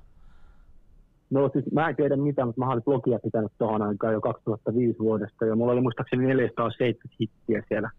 Eli lukukertaa. Mulla on nyt 20 miljoonaa noussut ja 15 vuotta tehty näitä hommia. Et kyllä mä niinku tiesin. Mähän sain itse semmoisen anonyymin uhkauksen silloin joskus 2010 syksyllä. Ja kyllä se ihan viittasi siihen. Mä olin jo niinku ollut selkeästi poliisiseurannassa ja oli kerran jopa semmoinen tilanne, että silloin se naisystäväni rappu oli tullut tämmöisiä suomenkielisiä miehiä. Oli ollut baarissa kaverin kanssa 2008. siellä oli viisi tuntia kytänyt tämmöisiä suomalaisia äijiä siellä oven takana. Mä veikkaan, että se oli semmoinen supon väijitys. Mutta hei, mä halusin säästää nää, nää, jos sä suostut tulee meille vieraaksi, niin nämä jutut Mutta ennen, siihen ennen sitä vielä lähetykseen. viimeinen kysymys, tämä liittyy Arto Lauriin. Okei. Koska teidän yhteisessä videossa te olette vuonna 2014 ennustanut tästä nykyisestä taudista, mikä on liikkeellä. Ei nyt varmaan samasta, mutta o, vai, vai mitä? Kyllä se oli koronavirus. Kyllä Oikeesti? koronavirus. 2014? Joo. 2014. Meillä oli tämmöinen lähetys silloin, kun Mitä? mediassa oli puhuttu koronaviruksessa silloin, niin mä tota, muistan, kun silloin Nyt on tarkistettava. kak- 2014, se löytyy toi, mä voin tuon linkinkin laittaa nettiin, niin se on suurin piirtein puolen tunnin kohdalla. mi- millä hakusana siinä- se löytää? Mä laitan, jos Junnu haluaa nyt nähdä sen. Mä en nähnyt itse sen videon, mutta jos Junnulle... Millä hakusana se löytää tubesta myös katsojille? Se on silleen, että 2014 ja Arto Lauri. Kirjoita siihen. Ja 2000 nyt tota, mun, mun tai nimi siihen. Teemu Niin se on semmoinen, se on muistaakseni 28.9.2014. Tuossa on toi linkki. Et- Niin suurin piirtein puolen tunnin kohdalla. Ai sä laitat linkin chattiin. Enää sitten pitäisi ilmestyä. Tohon kohta. aikaan, tohon aikaan, kun to, oli mediassa juttuja koronaviruksesta ja Bill Gates oli pikkasen puhunut siitä, niin mä Ei. tohon aikaan jo arvasin sen, että se suunnittelee sen. Laita sulla sormi ehkä Ei- mikin päällä. Ei näy, ei näy tota, tota, nyt 20, mikä se oli? 20. 6.9.2014. Mutta kato, kirjoita YouTube äläkä Googleen, kun Google ei sensuroi vaikka mitä. Tässä Radio NVO-havaintoja ka- 26.9.2014 viera, vieraana Arto Lauri ja puolen tunnin kohdalla. Okei, katsotaan. Suurin piirtein siellä. kuitu ja niistä niistä videossa kun siis just tämmöinen, siis se on, se on siis semmoinen kuitu, että kun se menee iholle kato, niin se liikkuu ja. Tässä on oli 35 minuuttia, joku oli laittanut kommentteihin. Ja sitten samalla tavalla nämä rokotehysteriat. Ilmeisesti tällä hetkellä WHOsta taas juonitellaan seuraavaa massarokotuskampanjaa. En tiedä, onko se koronavirus vai minkä ne sitten... Mitä? Joo, ei! nyt mä lähden menee. Ei, nyt ei pysty Niin. oikeesti. oikeesti. 2004, ka- 2014. Kyllä me oltiin oikealla jäljellä, tai siis olin oikealla jäljellä tuolloinkin. Että to 20 vuotta, kun on näitä asioita päätellyt, niin ei tämä mitään hullun puhetta ole. No on, to- tossa näkyy se päivämäärä kaikki, että et, et, tota, ky- kyllä selvästi, jo, en, en mä tiedä, tuo on aikamoinen ennustus kyllä, et, et, Mutta siis kyllähän toi niin oli nähtävissä, jos tutki noita asioita. Sehän oli hirveät hysterisointia tuohonkin vuosien aikaa. Kyllä Teemu ennustelee näitä muitakin, ei ole mitenkään poikkeava. Kyllä Teemu osaa nämä asiat.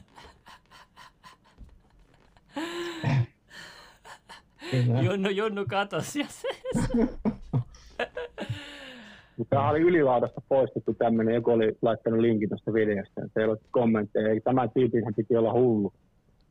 Se oli ihan triidi poistettu siellä, että se on vähän vääränlaista mainetta henkilölle. mm, mm, joo, näin on. Ei, mutta tota, ehkä tähän on hyvä lopettaa. Kenties.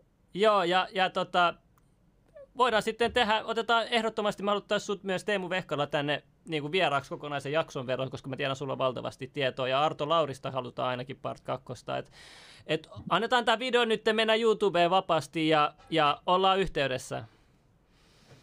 Kyllä vain, kyllä vain. Tehdään tälleen näin. Kiitoksia Joo. vielä kaikille ja, ja tota, mukavaa päivän jatkoa.